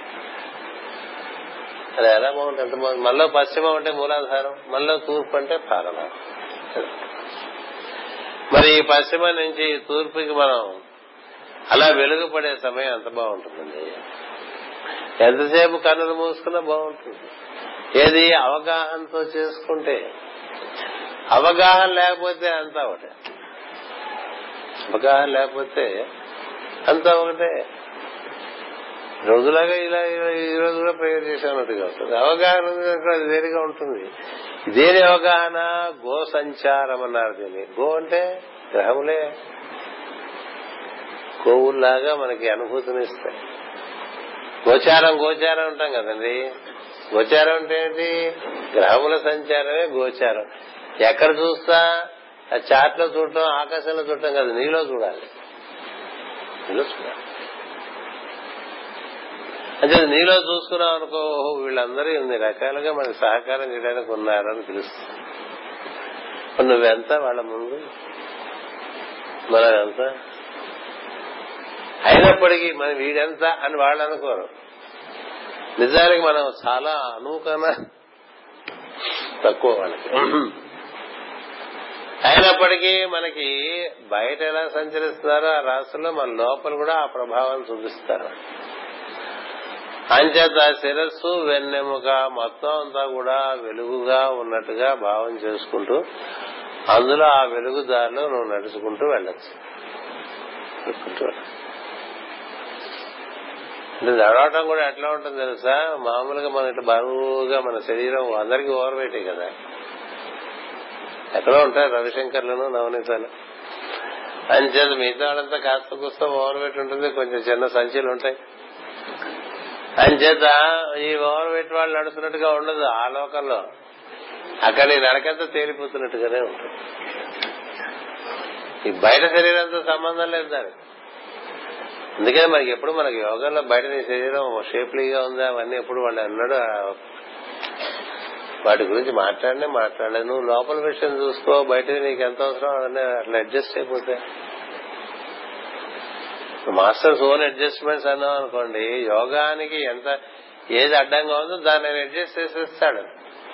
యోగానికి పనికొచ్చేట్టుగా తయారు చేస్తాడు. చాలదేంటి అంతేగా నాకు జుట్టు ఊడిపోతుంది మేస్తారు నాకు కొంచెం పొట్ట వస్తుంది కొంచెం ప్యాంట్ సైజ్ మార్చుకోవాల్సి వస్తుంది నడుం దగ్గర ఇవి కాదు కాదు. అవసరమైతే చేస్తాడు అది కూడా. శుభ్రంగా జ్వరం పట్టుకొచ్చేస్తే మూడు వారాల పాటు సిగ్గు అయిపోతుంది మరీ ఎక్కువడిగా అనుకో వీడిని కదా వీడిని ఒకసారి వాళ్ళ ఓ టైఫాయిడ్ కొట్టించండి వీడికంటే అయిపోతుంది. ఓ టైఫాయిడ్ కొట్టించేస్తే మళ్ళీ సన్నగా అయిపోతాం. మళ్ళీ పెరుగుతాం. ఎందుకంటే వెనకటి గుణం ఏమైనా మాన కదా రాసుకుంటుంది మన చేసి పెట్టారా? పాడు చేసుకున్నా అంటాడు ప్రతిసారి గుర్తుపెట్టుకోండి దీర్ఘవ్యాధి ఏదైనా ఒకటి వచ్చి మనం పక్కన పడితే పక్కన పట్టడం అంటే పనుల్లోంచి బయటకు వచ్చి పడుకుంటే అది చాలా పెద్ద అవకాశం నీలో ఉండే ఎన్నో మార్పులు చేసుకోవచ్చు ఆ సమయంలో. యోగంలో చెప్తారు అస్వస్థత ఒక అవకాశంగా తీసుకుని లోపల మార్పులన్నీ చేసుకోమని. ఒక్కొక్క అస్వస్థత ద్వారా శరీరం ఒక చక్కని మార్పు చెంది మరింత కొంత పురోగతికి అది ఉపయోగపడేట్టుగా మార్చుకోవడం అనేటువంటి బుద్ధి బుద్ధిమంతుడైనటువంటి యోగ సాధకుడు చేసే పని. అంతేగాని నా జబ్బు వచ్చింది నా జబ్బు వచ్చింది ఏడుస్తూ కూర్చునేవాడికి యోగం లేదు. డబ్బులో యోగం ఎక్కువ చేయాలి పడకం చేసుకోవచ్చు మన యోగం కదా? మీకు తెలియదేమో మాస్టర్ గారు చెప్పారు కూర్చొని చేయమని చెప్పలే ఆయన పడుకునేలా చేసుకోరా కూర్చొని చేస్తే పడుకుని చేస్తే నువ్వు ఒకసారి తలుచుకుంటే లోపల ఏం జరుగుతుందో చూస్తూ ఉంటే ఇక మొదలు పెడతాను లోపల జరగటం ఆ జరగటం ఎప్పటి వరకు జరుగుతుంది? మొత్తం అన్ని మార్చేస్తాం. అద్భుతంగా. అంచేత ఇప్పుడు మనకి గోచారం కూడా చాలా అనుకూలంగా ఉంది అనేది మీకు చెప్తున్నా. మార్గశీర్ష మాసంలో ఇప్పుడు శని ఇంకో సంవత్సరం ఉంటాడు.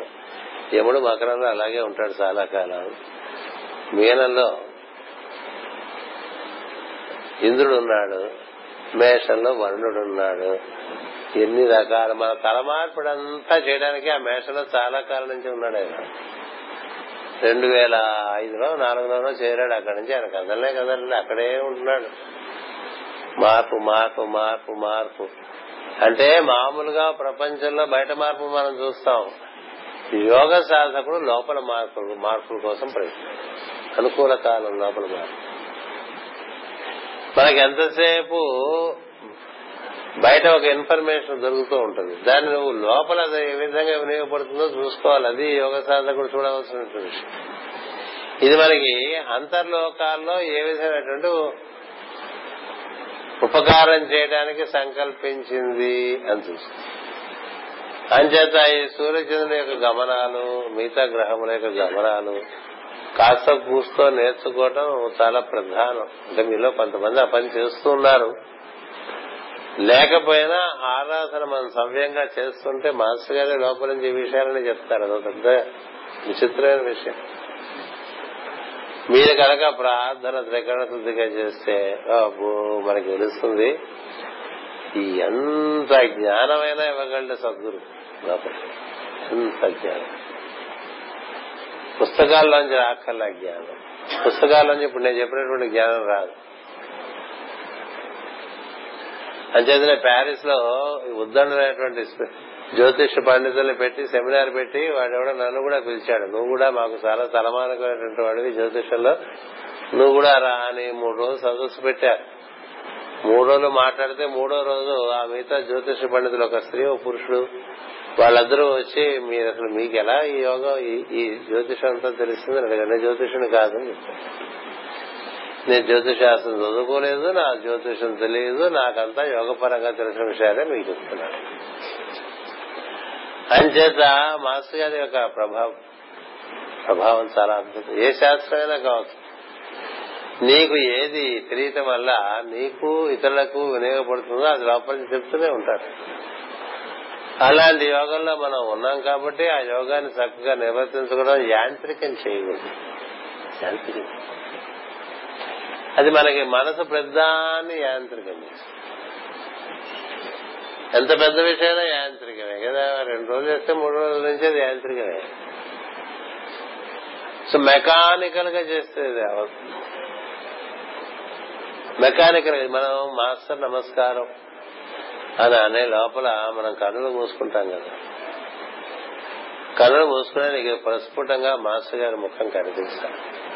మాస్టర్ గారి రూపం కనిపించాలి. నిజంగా నీకు మాస్టర్ గారి రూపం కనిపిస్తే వెంటనే రెండు చేతులు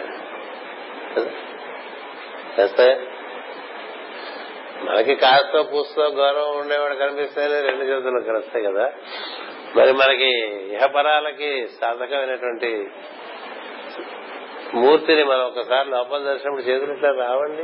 అది పెద్ద విద్య గొప్ప విషయం. అంటే అట్లా రావట్లేదు అంటే లోపల స్మరణ భక్తి పూర్వకంగా లేదు అలా కూర్చుని విరిచేసుకుని మనం ఏదో చేసేస్తున్నాం చేస్తే భక్తి లేని యోగం సిద్ధించాలి మరి చాలా మంది యోగా నేర్పేవాళ్ళు ఉన్నారు. చాలా ఇన్స్టిట్యూషన్స్ ఉన్నాయి. వాళ్ళందరికీ ఏది సిద్ధించదు. ఏ సింపుల్ అది. ఎందుకంటే అక్కడ భక్తి లోపం. శాస్త్రం ప్రధానం. శాస్త్రం నేర్చుకుంటే రాదు. ఏ శాస్త్రానికైనా భక్తి జోడిస్తేనే వస్తుంది. దానికి మార్గం వస్తుంది దాంట్లోంచి అనుభూతి వస్తుంది. అంచేత యోగా ఇన్స్టిట్యూట్స్లో చేసే యోగం వల్ల ఏ సిద్ధులు రావు? ఒకటి అసలు అంతర్ముఖం అవటమే కష్టం. మూడు లోపల అనుభూతులు పొందటం కష్టం. రకరకాల బాధలు ఉంటాయి. ఊరికే శాస్త్రం తెలుస్తుంటే చెప్తూ ఉంటారు. చిలక పలుకుల్లాగా చెప్తూ ఉంటారు. ఇప్పుడు దాన్ని నేర్పా రామ రామ రామ అంటే అది అంటుంది కదా చిలక. కానీ రామ అంటే ఏమిటో చిలకకి తెలియదు తెలుసా మీకు? శ్రీరామ అంటే శ్రీరామ అంటుంది. కానీ నీకు శ్రీరామ అంటే నీకేమిటో తెలుసు. దానికి శ్రీరామ అంటే ఏమిటో తెలియదు నువ్వు అన్నావు కాబట్టి అంతే. ఇప్పుడు మనం చేసేవి చాలా అట్లా ఉంటాయి. కదా? ఉంటాయా? అది అన్యాయం న్యాయం అండి మనం చిలకలు కాదు మనం మనుషులు. మనుషులం కాదు. అంచేత అదే మనకి అని చెప్తారు ఇప్పుడు త్యాగరాజస్వామి తెలిసి రామచింతన చేయాలి. తెలిసి రామచింతన చేస్తే రాముడు కేవలం రామాయణంలో రాముడుగా మిగిలిపోడు. ఆ రాముడు రామబ్రహ్మమే పరాత్పరుడే పరమపురుషుడే అది ఏ విధంగా ఇలా వచ్చి నిర్వర్తించిందో తెలియటం వేరు. ఈ రామాయణం క్షుణ్ణంగా తెలియటం వేరు.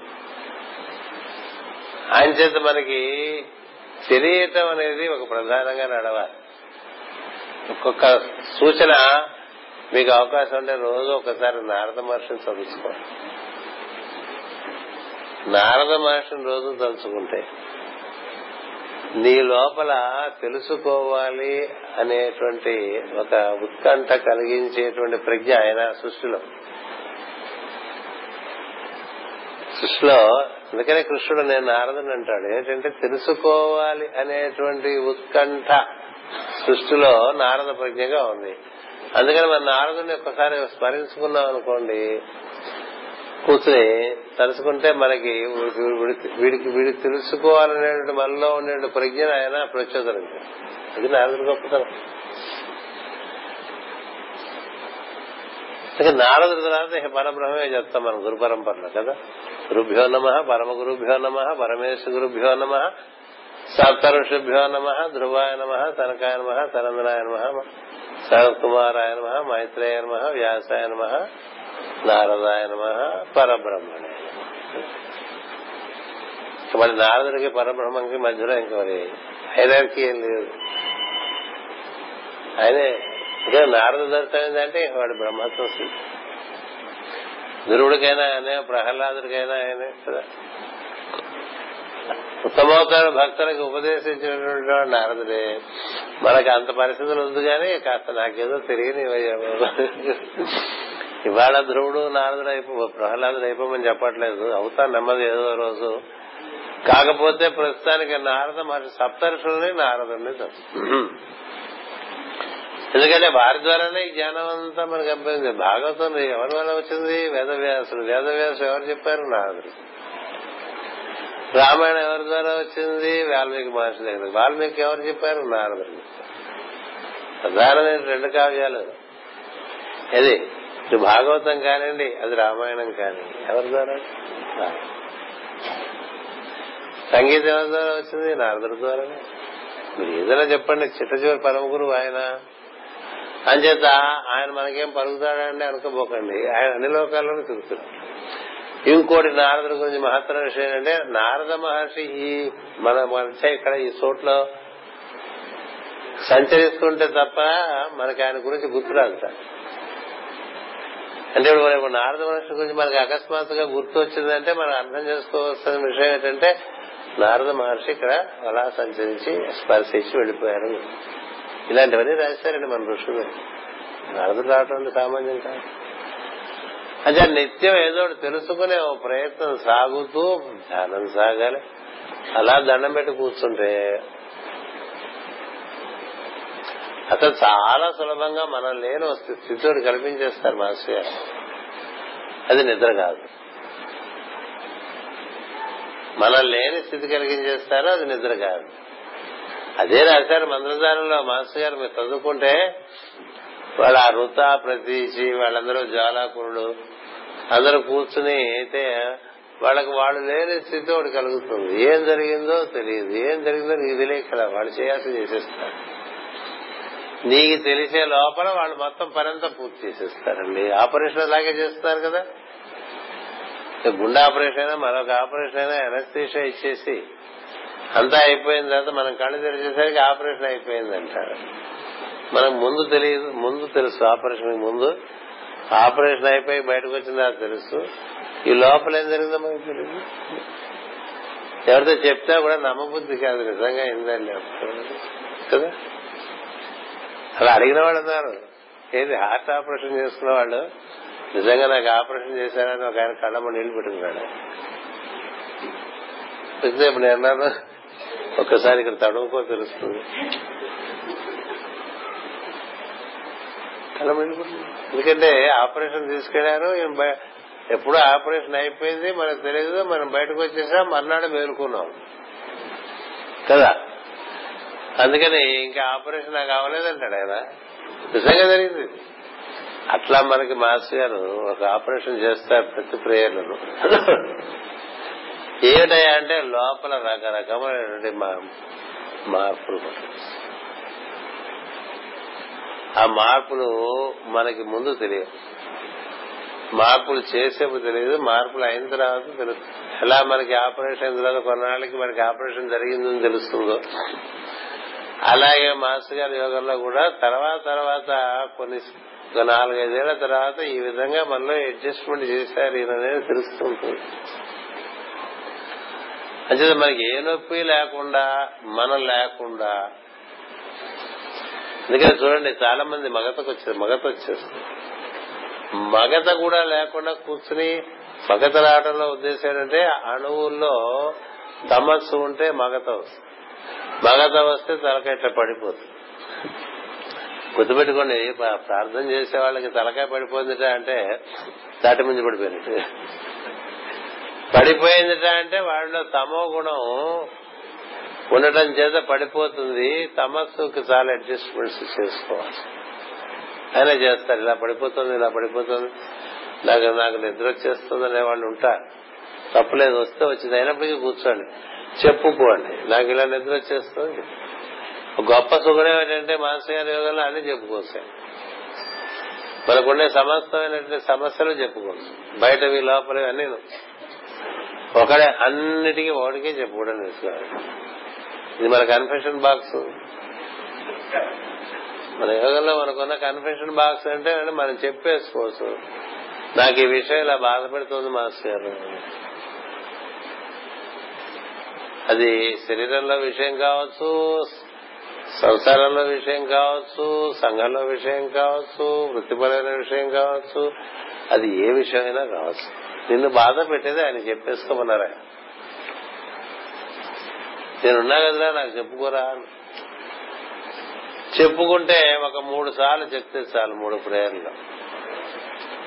రెండు రకాలుగా ఆయన అడ్జస్ట్మెంట్స్ ముందు మనకు గుర్తు లేకుండా చేస్తారు ఇంకా.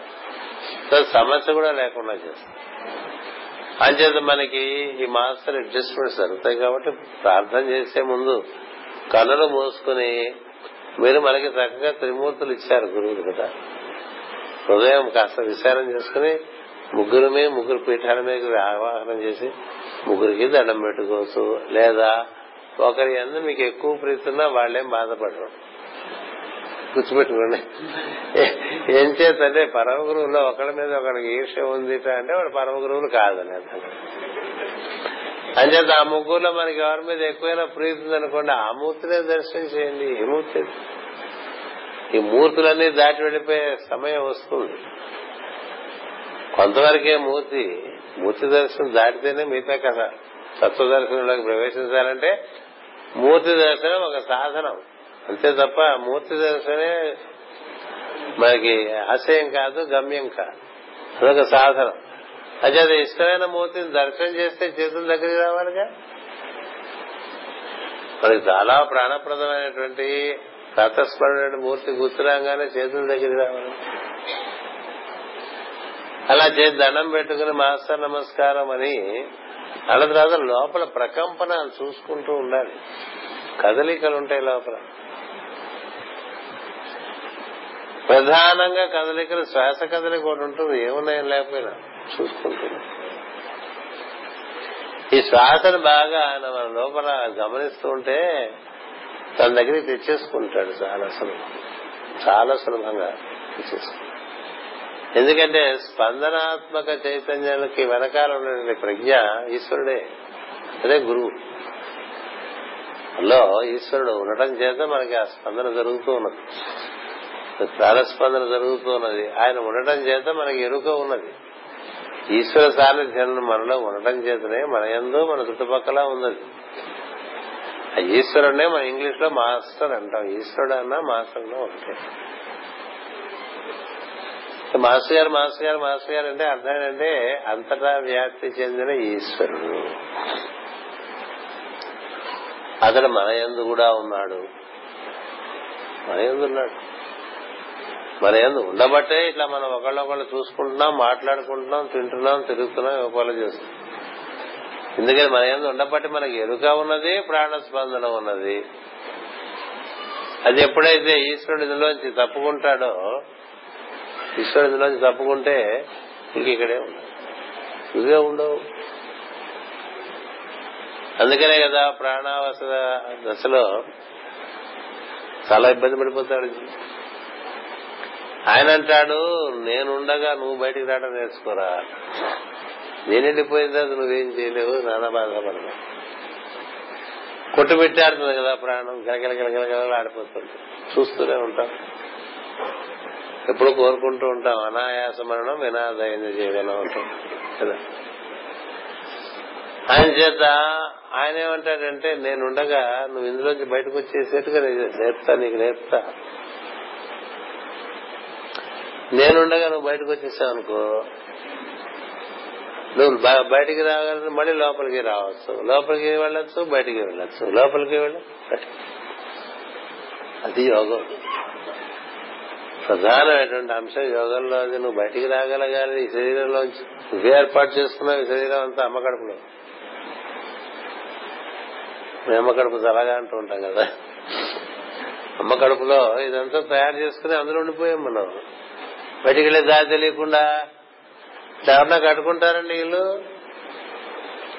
ఇల్లు కట్టుకునేవాడు అలా చుట్టూ గోడ కట్టుకుంటూ వచ్చేసాడండి నాలుగు పక్కల కట్టేశాడు. వాడికి ఇటుక ఎంత చేస్తారు మళ్ళీ సామాడికి మళ్ళీ మేసన్ పెడితే వాడికి డబ్బులు ఇచ్చుకోవాలి ఎందుకు అనుకున్నాడు. వాడే సిమెంట్ కలుపుకున్నాడు. వాడే ఇటుకలు తెచ్చుకున్నాడు చుట్టూ పెట్టుకున్నాడు. అలా గోడ కట్టాడు. ఇలా గోడ ఇలా గోడ అన్ని పక్కల గోడలు కట్టేశాడు. వాడికి ఎత్తి ఎంతవరకు ఎత్తిస్తే అంతవరకు కట్టేశాడు. అప్పుడు బయటకు ఎట్లా వెళ్తాడు అందులోంచి తనకన్నా తన చేతికి ఎంత ఎంత ఎత్తు వరకు గోడ కట్టేస్తే అందులోంచి బయటకు ఎట్లా వెళ్తాడు? వెళ్ళాడు అలాగే కట్టేస్తున్నాడు బయటికి వెళ్ళే దారి పెట్టు తెలుసుకో ఉంది. అది ముసుగు. బయటికి వెళ్ళే దారి తెలియకపోవడం వల్లే మనకి తొమ్మిది రంధ్రాలతో అయిపోయింది. పదో రంధ్రం ముసుగు. పూర్వకాలం పదో రంధ్రం ఉంది అదే ఆజ్ఞా కేంద్రం మూడో కన్ను. ఇక్కడి నుంచి బయటికి రావాలి. మూడో కన్ను అనేది మనం బయటకు వచ్చేటువంటి ద్వారం ఉంది అది యోగంలో బయటకు వచ్చేట్టుగా సద్గురు మా సాయం ఇంతకన్నా అద్భుతమైన సహాయం ఇంకెవరు చేయలేదు. మీకేమన్నా ఉద్యోగం ఇప్పించవచ్చు లేకపోతే ప్రమోషన్ వచ్చేట్టు చూడొచ్చు. లేకపోతే మీకు ఏదైనా ట్రాన్స్ఫర్ చేసి పెట్టచ్చు మీకు ఏదో డబ్బులు కలిసి వచ్చేట్టు చేసు అవన్నీ వేరు ఇది వేరు. ఈ రావటం బయటికి నువ్వు నిన్ను బయటికి తీసుకురావటం అనేటువంటిది చాలా పెద్ద విషయం. ఆ పని చేసి పెడతాడు ఆ ద్వారం తెలిసి పెడతాడు. మనకి ఏది ఆయనతో ఉంటే మంచి నేర్పిస్తాడు మనకి ఎట్లా బయటికి రావాలి? అందుకోసం యోగం. అంచేత ఈ ద్వారం తెలుసుకునే అందుకనే ప్రహ్లాదులు అంటాడు మనం ఏర్పాటు చేసుకునే జీవితాలన్నీ కూడా నిర్గమ శూన్యంబగు దుర్గంబులు ఏర్పరచుకున్నట్లుగా ఉన్నాయంటాడు భగవద్ భాగవతంలో. నిర్గమ శూన్యంబగు దుర్గంబులు ఏర్పరిచినట్లు అన్నట్టు. ఇకంతా కూర్చున్నామండి. బయటకు వెళ్ళాలంటే దారి తెలియదంటే ఎట్లా? ఇక్కడ ఉండిపోలేం కదా. ఎటు వెళ్ళడానికి వీల్లేదంటే ఏమైపోతాం? అలాగే శరీరంలో దారులు తెలియద్దా? ఆ దారిలో మనం నడిపిస్తాడు. మరి అలాంటి పని చేసి పెట్టేవాడు ఎంత అద్భుతమైనటువంటి ఉపకారి మనకి. అయి ఉండటం చేత మనం అంతర్ముఖం అయితే మనకి ఏం తెలుస్తుంటే ముందు శ్వాస ప్రధానంగా ఆ శ్వాసకి మూలం తెలుస్తుంది స్పందనంగా. ఆ స్పందనాన్ని మనం అలా అక్కడే పడి ఉంటే అది క్రమంగా మనకి ఆ స్పందనానికి అటుపక్క ఈశ్వరుడు ఉంటాడు ఇటుపక్కనే. మనం అది ఎలా ఉంటుందంటే అటుపక్క ఎవరున్నారంటే నేను అంటాడు. ఇటుపక్క ఎవరున్నారు? నేను. కదా? మన ఇంటికి వెళ్ళి ఇలా తలుపు కొట్టామనుకోండి ఎవరు అంటే లోపల నుంచి నేను అంటాం కదా. అంటా నేను. అటుపక్క ఎవరు లోపల అంటే నేను అంటారు కదా ఎవరున్నారు లోపల అని అడిగామనుకోండి రెండు మూడు సార్లు కొట్టి ఎవరు లేరే లేరేమని భయం కదా మనకి మనం ఇంట్లోకి వెళ్ళాలి. అసలు ఇంటి ఎవరన్నా ఉన్నారు లేదు ఇంటి ఎవరు లేకుండా ఇంటికి బయట గొళ్ళెం లేకుండా ఎట్లా ఉంటుంది? ఇంటి ఎవరు లేకపోతే ఇంటి బయట గొళ్ళెం ఉంటుంది. ఇంట్లో ఉండబట్టి కదా అటుపక్క గొళ్ళెం పడుతుంది? అట్లా మనకి అటుపక్క గొళ్ళెం పడి ఉంటుంది మన స్పందన ద్వారం దగ్గర. అటుపక్క గొళ్ళెం ఎవరు తీయాలండి? అటుపక్క ఉండేవాళ్ళు తీయాలి. ఇటుపక్క ఉన్న వాళ్ళు తీయలేరుగా? నువ్వేం చేయగలవు? అక్కడికి వెళ్ళి తలుపు కొడుతూ ఉండొచ్చు అంతేనా?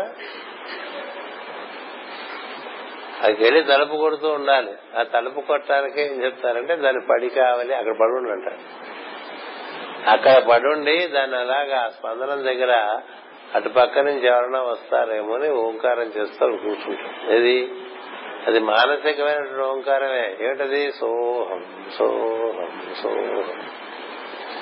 అలా సోహం చేస్తూ అక్కడ పడుకున్నాను అనుకోండి. సోహం చేయకూడదు అది. సోహం చేయాలి కదా దీర్ఘమైపోతే అది మనకి పనికిరాదు. దీర్ఘంగా సోహం సోహం అది వినబడుతుంది. అలా అంటం కాదు. అంటం అంతా విని అది కిండర్ గార్టెన్స్ వినబడాలి.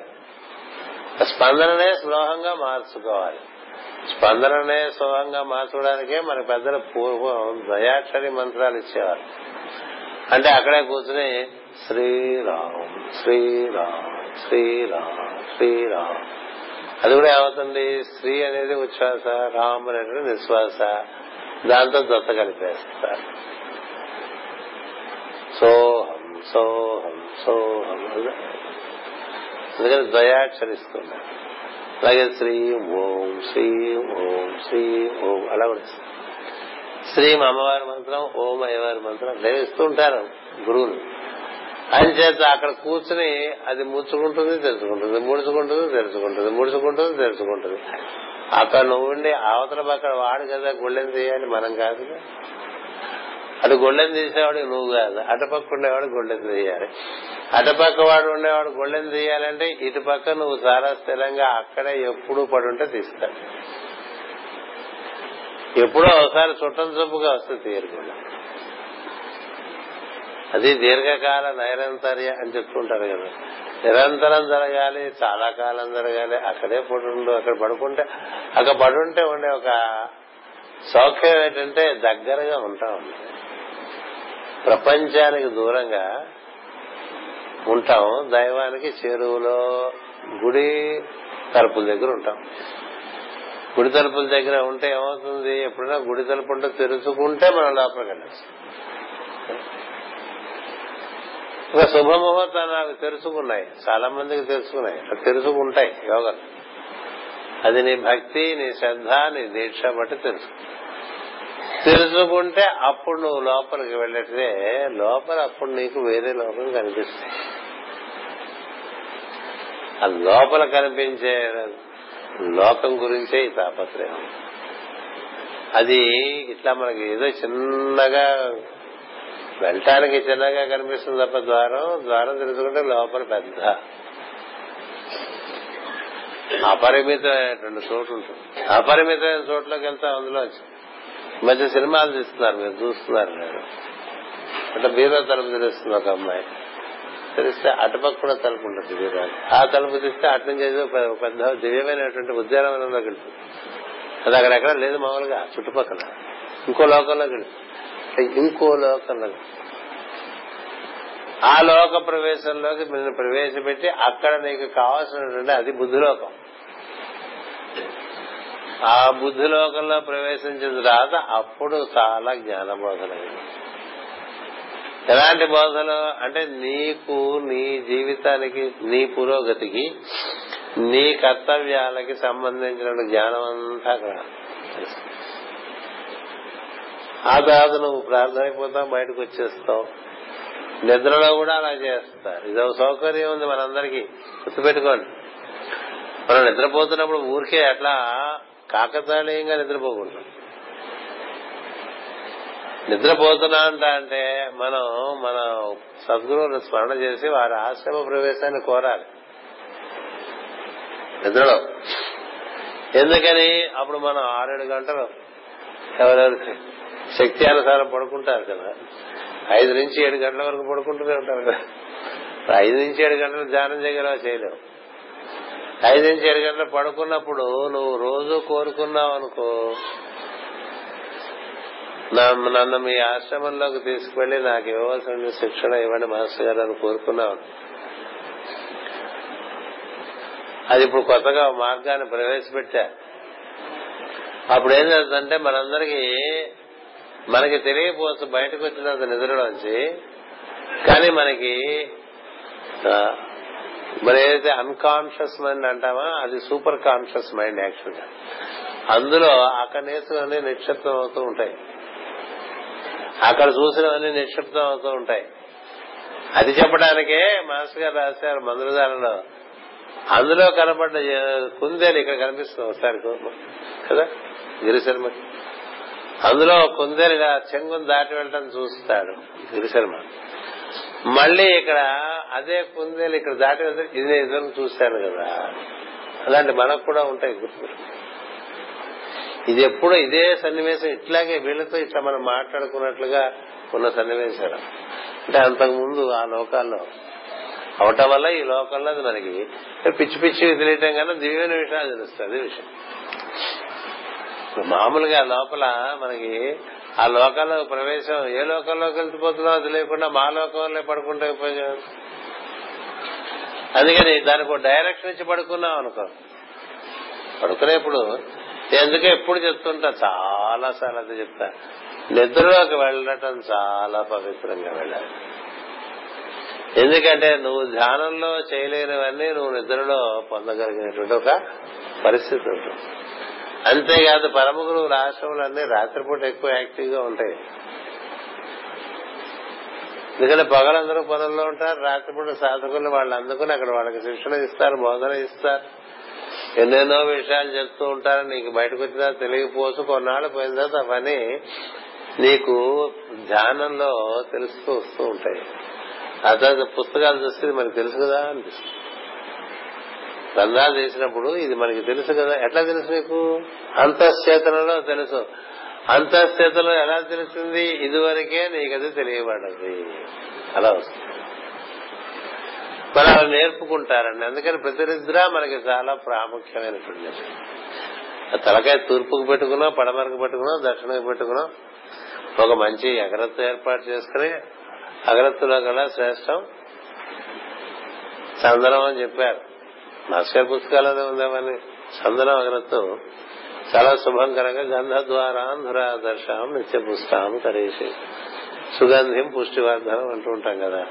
సో గంధం ఎక్కడ ఉంటుందో అక్కడ దేవత ప్రజ్ఞలు బాగా ఆకర్షింపబడుతుంది అందుకని సుగంధం వాసన వచ్చేట్టుగా ఉండాలి. మనం పెట్టుకునే ఈ గంధం అది ఏ వాసన రాదు? ఆ కర్ర వాసన తప్ప ఏం రాదు. కదా? అందుకని కర్ర వాసన వచ్చి స్పెషల్ అంటే ఎట్లా? స్పెషల్ కర్ర వాసన తప్పది. అందుకని గంధం లేని సాంబ్రాణి ఎందుకు? అగరబత్తి అంటే దానికి అది గంధం ఉండదు సుగంధం ఉండదు. సో అందుకని సుగంధం కలిగించేటువంటి ఒక అగరత్తి పెట్టుకుని మీరు దీపం పెట్టుకున్నా పెట్టుకుపోయిన పడలేదు చెప్తున్నా. మన మార్గం అంతా వాయు మార్గం. అక్వేరియం ఇది it has everything to do with air and much less to do with fire అగ్గి వాయువు ఇక్కడ నమస్తే వాయు త్వమేవ ప్రత్యక్షం బ్రహ్మ ఎక్వైరియన్ ఎక్వేరియన్ మాస్టర్ వాయుతో అది నువ్వు అగ్రత పెట్టావనుకో నీ సంసిద్ధత చెప్తుంది. నీకు అగ్రత పెట్టడానికి బద్ధకం అయితే నీకు ఎందుకు చేయాలి ఒక చక్కని అగ్రత పెట్టుకుని చక్కగా మాస్ గారిని ప్రార్థన చేసుకుని నిధులోకి వెళ్తే ఈ రోజుల్లో ప్రపంచంలో రెండో ప్రపంచ యుద్ధం అయిన తర్వాత స్కూల్స్ ఓపెన్ చేస్తారు పరమ గురువులు అందరూ కూడా. అక్కడ మీకేం జరుగుతుందంటే ఇంప్రెషనల్ టీచింగ్స్ ఇంప్రెషనల్ టీచింగ్స్ అంటే మీకు మీ చిన్న మెదడులో వాళ్ళు ఇచ్చిన టీచింగ్ అంతా నిక్షిప్తం అవుతూ ఉంటుంది. అలాగే impressional writings impressional teachings impressional writing ఇప్పుడు అంచేతే వాళ్ళ శిష్యులందరికీ ఎలా చేస్తారంటే పరమ గురువులు వాళ్ళు ఇంప్రెస్ చేసేస్తారు ఎప్పుడో అది ఇప్పుడు నువ్వు మాట్లాడేస్తూ ఉంటావు. ప్రత్యేకంగా మనం ఇవాళ ఏం చేయాలి ఏం మాట్లాడాలి? పుస్తకాలను వెతుకుని నోట్స్ రాసుకుని చెప్పాలి. అక్కడ ఎందుకని? ఆ ఫెసిలిటీ వాళ్ళు ఏర్పాటు చేశారు అలా ఇంప్రెషనల్ రైటింగ్స్ ఇంప్రెషనల్ టీచింగ్స్ దాంతో నువ్వు యొక్క నిన్ను వారి యొక్క పనిముట్టుగా నువ్వు పక్క ఏర్పడుతుంటావు ఇంకా పూర్తిగా పండకపోయినా పండుతూ ఉంటావు పక్క. క్రమంగా ఈ సాధనలో పండుతూ వచ్చి మనకి మన లోపల ఈ స్పందన క్రియలోంచి లోపలికి వెళ్ళాము. వెళ్తే అప్పుడు మనకి దాన్ని entry into the holy of the holies అని అంటూ ఉంటారు అదొకటి చెప్తారు. గర్భగుడిలో ప్రవేశించిన వాడు ఆ గర్భగుడిలో నీకు చక్కని జ్ఞానము లభిస్తుంది. ఒకటి ఆనందము లభిస్తుంది. అందుకనే మనోమయ కోసం లోపలగా మనకి అంతర్లోకాల్లో జ్ఞానమయ కోసం విజ్ఞానమయ కోసం ఉంది అంటారు. విజ్ఞానమయ కోసం కన్నా ఇంకా లోతుల్లో ఆనందమయ కోశం ఉంది. ఐదు కోశాలు మనకి జీవుడికి ఐదు తొడుగులుగా ఉంటాయండి. నువ్వు ఆరో వాడివి. నువ్వు షణ్ముఖుడివి. జీవుడు షణ్ముఖుడు. ఏడో వాడు దైవం. ఈశ్వరుడు జీవుడు ఐదు కోశములు. ఆనందమయ విజ్ఞానమయ మనోమయ ప్రాణమయ అన్నమయ కోశం. ఇట్లా ఐదు కోశాల్లోనూ తిరగాలి తప్ప జీవుడుగా నీకు నువ్వు తెలియాలి ఈశ్వరుడు తెలియాలి. ఈశ్వరుడు తెలిసి నీకు నీకు తెలిసి ఆనందమయ కోశము విజ్ఞానమయ కోశము మనోమయ కోశము ప్రాణమయ కోశము అన్నమయ కోశము అన్నిట్లోనూ నువ్వు సంచారం చేస్తుంటే అప్పుడు నీ పని అయినట్టు లెక్క. అంచేత అప్పుడు మనకేమైంది ఏడు లోకాల్లోనే సంచరించగలిగేటువంటి ఒక స్థితి ఈ ఏడు లోకాల్లో కూడా భగవంతుని సృష్టిలో ఉండేటువంటి ఏడు లోకాల్లో ఏడో లోకంలో ఏడు లోకాలట. చూడు. భగవంతుని సృష్టిలో ఏడు లోకాలు ఉన్నాయి. ఆ ఏడు లోకాల్లో చిట్ట చివరిది భూలోకం. భూలోకాల్లో ఏడు లోకాలు ఇప్పుడు నేను చెప్పినవని మన సహస్రానికి వెళ్తే ఏం జరుగుతుందంటే మనం భగవంతుని యొక్క పాదముల దగ్గర చేరతాం. అది విషయం. అందుకని భగవత్ పాదాలు విరాట్ పురుషుని యొక్క పాదములు ఎక్కడున్నాయా అంటే మన నెత్తి మీద ఉన్నాయని చెప్తారు. అందుకనే పాదుకలు నెత్తి మీద పెట్టి తీసుకెళ్తూ ఉంటారు. దేవపరమైన విషయాలు నెత్తి మీద పెట్టుకుంటూ ఉంటారు. అంటే ఈ భూవలయంలో మనం ఉన్నంతకాలం మనం చేరగలిగింది ఇక్కడ వరకే. కానీ అన్ని లోకముల యొక్క పరిచయం మనకి శాంపుల్గా ఈ లోపల దొరుకుతుంది. ఇది గొప్ప అన్ని లోకముల యొక్క శాంపుల్. అంటే అక్కడ ఎట్లా ఉంటుంది అక్కడ ఎట్లా ఉంటుంది అక్కడ ఎట్లా ఉంటుంది అన్ని మనకి చిన్న చిన్న శాంపుల్ మన చూడండి పదార్థాలు తయారు చేసిన తర్వాత రుచి చూడమని ఇస్తారు కదా. కదా? పూర్వకాలం వడ్డించే ముందు వాళ్ళు రుచి చూసేవాళ్ళు. అందుకని ఏం వేస్తున్నారో వాళ్ళకి తెలుసు. ఏంటమ్మా ఇది ఏం కూర అంటే నాకు తెలియదండి అనకూడదు. ఇదేం పచ్చడి అంటే నాకు తెలియదు అనకూడదు. కదా? ఎందుకని వాళ్ళు అంతకు ముందు రుచి చూసి ఉంటారు. అట్లా మనకి అన్ని రుచి తెలిసి ఉంటాయి. ఆ తర్వాత ఆ లోకాల్లోకి ప్రవేశించడానికి వాటికి దారులు ఏర్పరుస్తాయి. అంచేత మనకి ఇంత కథ ఉన్నది మనం ఏదో రొటీన్లో మనకు ఒక్కటే బాధ అండి మనిషికి. వాడు ఎట్టి పరిస్థితుల్లోనూ రొటీన్లోనే పడిపోతాడు. ఈ రొటీన్లో పడిపోయిన వాడికి ఏం జరుగుతుంది? సామెత ఉంది. ఎక్కడ వేసిన గొంగడి? దాని అందరూ అది కదలదు కదా గొంగళి. లోపల ఏదో ఎలుకో ఏదైనా ఉంటే తప్ప. అంచేత మనకి తృప్తి పడకూడదని అందుకని చెప్తున్నాడు ఎలా డెబ్బై రెండేళ్ళు వచ్చాయి ఏమైందిరా నీకు? ఇంకా మరి మాస్టర్ గారు చెప్పింది అయిందా ఇట్లా మనం మనం కనుక్కోవాలి. అరవై ఏళ్ళు అయిపోతాయి డెబ్బై ఏళ్ళు డెబ్బై రెండేళ్ళు అయిపోతాయి ఎనభై ఏళ్ళు అయిపోతాయి. వెయ్యి సార్లు చంద్రుడు చూస్తే ఏం లాభం? నీకేం కాకపోతే. ఇప్పుడు సహస్ర చంద్ర దర్శనం అన్నాం అనుకోండి. అంటే ఏమిటా వెయ్యి సార్లు చంద్రుడు వచ్చేడిపోయాడు. నీకేమైంది? అసలు ఒకసారి చూసావు చంద్రుడిని ఒకటి? మరి ఎన్నిసార్లు చంద్రుడిని చూస్తాం చూడం కదా. ఎప్పుడో చూస్తూ ఉంటాం కాకతాడేయండి రోజు చంద్రుడిని ఎక్కడ చూస్తున్నాం మనం? చూడటం లేదు పోలే నా వదిలేయండి. మనకి సహస్ర చంద్ర దర్శనం అయ్యే లోపల మనకు అన్ని పండిపోవాలిగా. మన యోగంలో ఉన్నాం కదా. అందుకే నేను చెప్పేదంటే పండుతుంది పండదు. మనకి ఎందుకంటే మహాఫలేషు కదేచన ఉంటుంది కదా. మహాఫలేషు కదేచన కదాచన కదా. ఫలముల ఎందు మనకు ఆసక్తి వద్దు. కానీ కర్మ ఎందు ఆసక్తి ఉన్నదిగా? చేసే దాని మీద మనకి అధికారం ఉంది కాబట్టి యజ్ఞమైన యోగం చెయ్యాలిగా. ఆ యోగం త్రికరణ శుద్ధిగా చేస్తుంటే మనకి పెద్ద కొండ లాంటి అండ ఏమిటంటే సద్గురువు పరంపర. ఆ పరంపర మనకి ఎంత చేయూతనిచ్చి అలా తీసుకెళ్తూ ఉంటాం అంచేత అలాంటి అండ మనకు ఉంది కాబట్టి మనం అశ్రద్ధ చేయకుండా ప్రార్థనే కాకుండా నిద్రలోకి వెళ్ళేప్పుడు కూడా ఆ పని మీదే ఉండండి అని చెప్తున్నా. అలా చేసుకుంటూ తృప్తి చెందకుండా ఈ ఒక్క విషయంలో తృప్తి చెందదు. మిగతా విషయాల్లో తృప్తి చెందదు. ఏ తిరిగింది చాలు చాలా తిరిగాం. చాలా చూసాం చాలా తిరిగాం ఇంకా చాలు. చాలా విన్నాం ఇంకా చాలు. కదా? చాలా తిన్నాం ఇంకా చాలు. ఇవి ఈ ఇంద్రియ అర్థముల వైపు మనం చాలా ఇంకడికి ఇప్పటికీ తృప్తి చెందకుండా ఉంటాం కదా. వీటి ఎందు తృప్తి చెంది వాటి ఎందు దాని ఎందు తృప్తి చెందకుండా ఉండటం అనేటువంటిది ఒక శుభలక్షణం అలాంటిది ఒకటి ఏర్పడాలి లేకపోతే ఏముంది? ఏ ఇలాగే ఉంటాం. మళ్ళీ చెప్పా గంగునాయుడు గారికి ఒక వ్యాసం. మనిషి ఎవరెస్ట్ శిఖరం ఎక్కాడండి ఓ ఓ ఓ అని బోర్డు చెప్పుకున్నాం కదా. ఎందుకంటే భూమి మీద అంతగానే ఎత్తైన శిఖరం లేదు ఎవరెస్ట్ శిఖరం. ఎక్కి ఏం చేశాడు? దిగొచ్చేసాడు. అది ఎవడో గమనించాడా? నువ్వు అంత కొండ ఎక్కి అక్కడ నువ్వేం చేసావు దిగొచ్చేసావు అంతే. ఇంకోడు ఎక్కాడు వాడు దిగొచ్చేసాడు. ఇటు ఎక్కి పదార్థాన్ని పై వరకు వెళ్ళి దిగొచ్చేవాడికి పదార్థంలోనే ఉన్నట్టు నువ్వు. పదార్థాన్ని దాటి ఎక్కడ వెళ్ళావు? కదా? పదార్థాన్ని మించి శక్తి ఉన్నది శక్తిని మించి ప్రజ్ఞ ఉన్నది కదా? నువ్వు ప్రజ్ఞాస్వరూపుడు ప్రధానంగా నీ ప్రజ్ఞ ఆధారంగా నీ శక్తి ఉన్నది. ఇచ్ఛాశక్తి జ్ఞానశక్తి క్రియాశక్తి. అది ఆధారంగా ఈ పంచకోశములతో ఉండేటువంటి ఈ శరీరము ఈ భూమి వీటి మీద మనం తిరగటం ఉంది.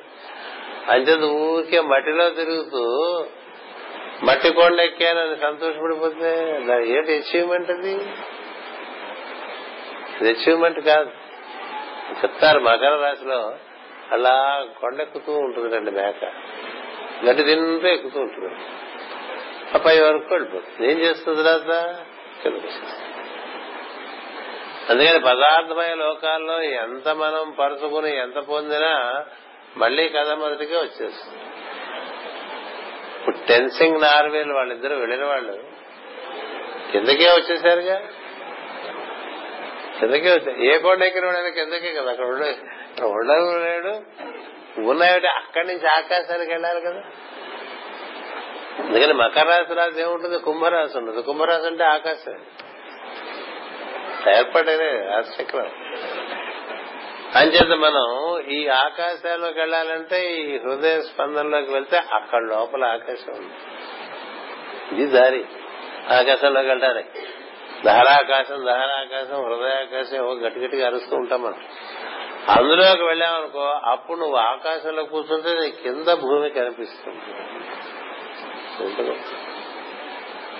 గొప్ప మన కింద భూమి తిరుగుతుంటే మనకి భయం వేసేసి మూర్చిపోవచ్చు కదా. కానీ అప్పుడు అలా ఉండదు. ఎంత అద్భుతంగా ఉంటుంది ఎటు చూసినా ఆకాశం. మరి ఇలాంటి అద్భుతాలన్నీ ఉన్నాయని పుస్తకాల్లో చెప్పడం ఒకటి నీకుగా నువ్వు అనుభూతి చెందడం కొంతమంది కొన్ని కొన్ని యోగాల్లో వాళ్ళు చెప్తారు నువ్వు భూమి మీద కూర్చున్నట్టుగా ధ్యానం చేస్తున్నావు మంచి విషయం కదా. ఎందుకని? నిజంగా నీకు జరిగేది అదే. నువ్వు హృదయ పద్మంలోకి వెళ్తే నువ్వు భూమి నీ కింద ఉంటుంది నువ్వు పైన కూర్చొని ధ్యానం చేసుకుంటూ ఉంటావు చుట్టూ అంతా ఆకాశం ఉంటుంది. నువ్వు కూర్చోటానికి పీటలే ఉంటుంది. మరి అలాంటిది ఏదైనా అయిందే మనకి? చాలా సంవత్సరాలు చేసుకుంటూ ఉంటాడు ఇలా జరగాలి అనేది నా తపన.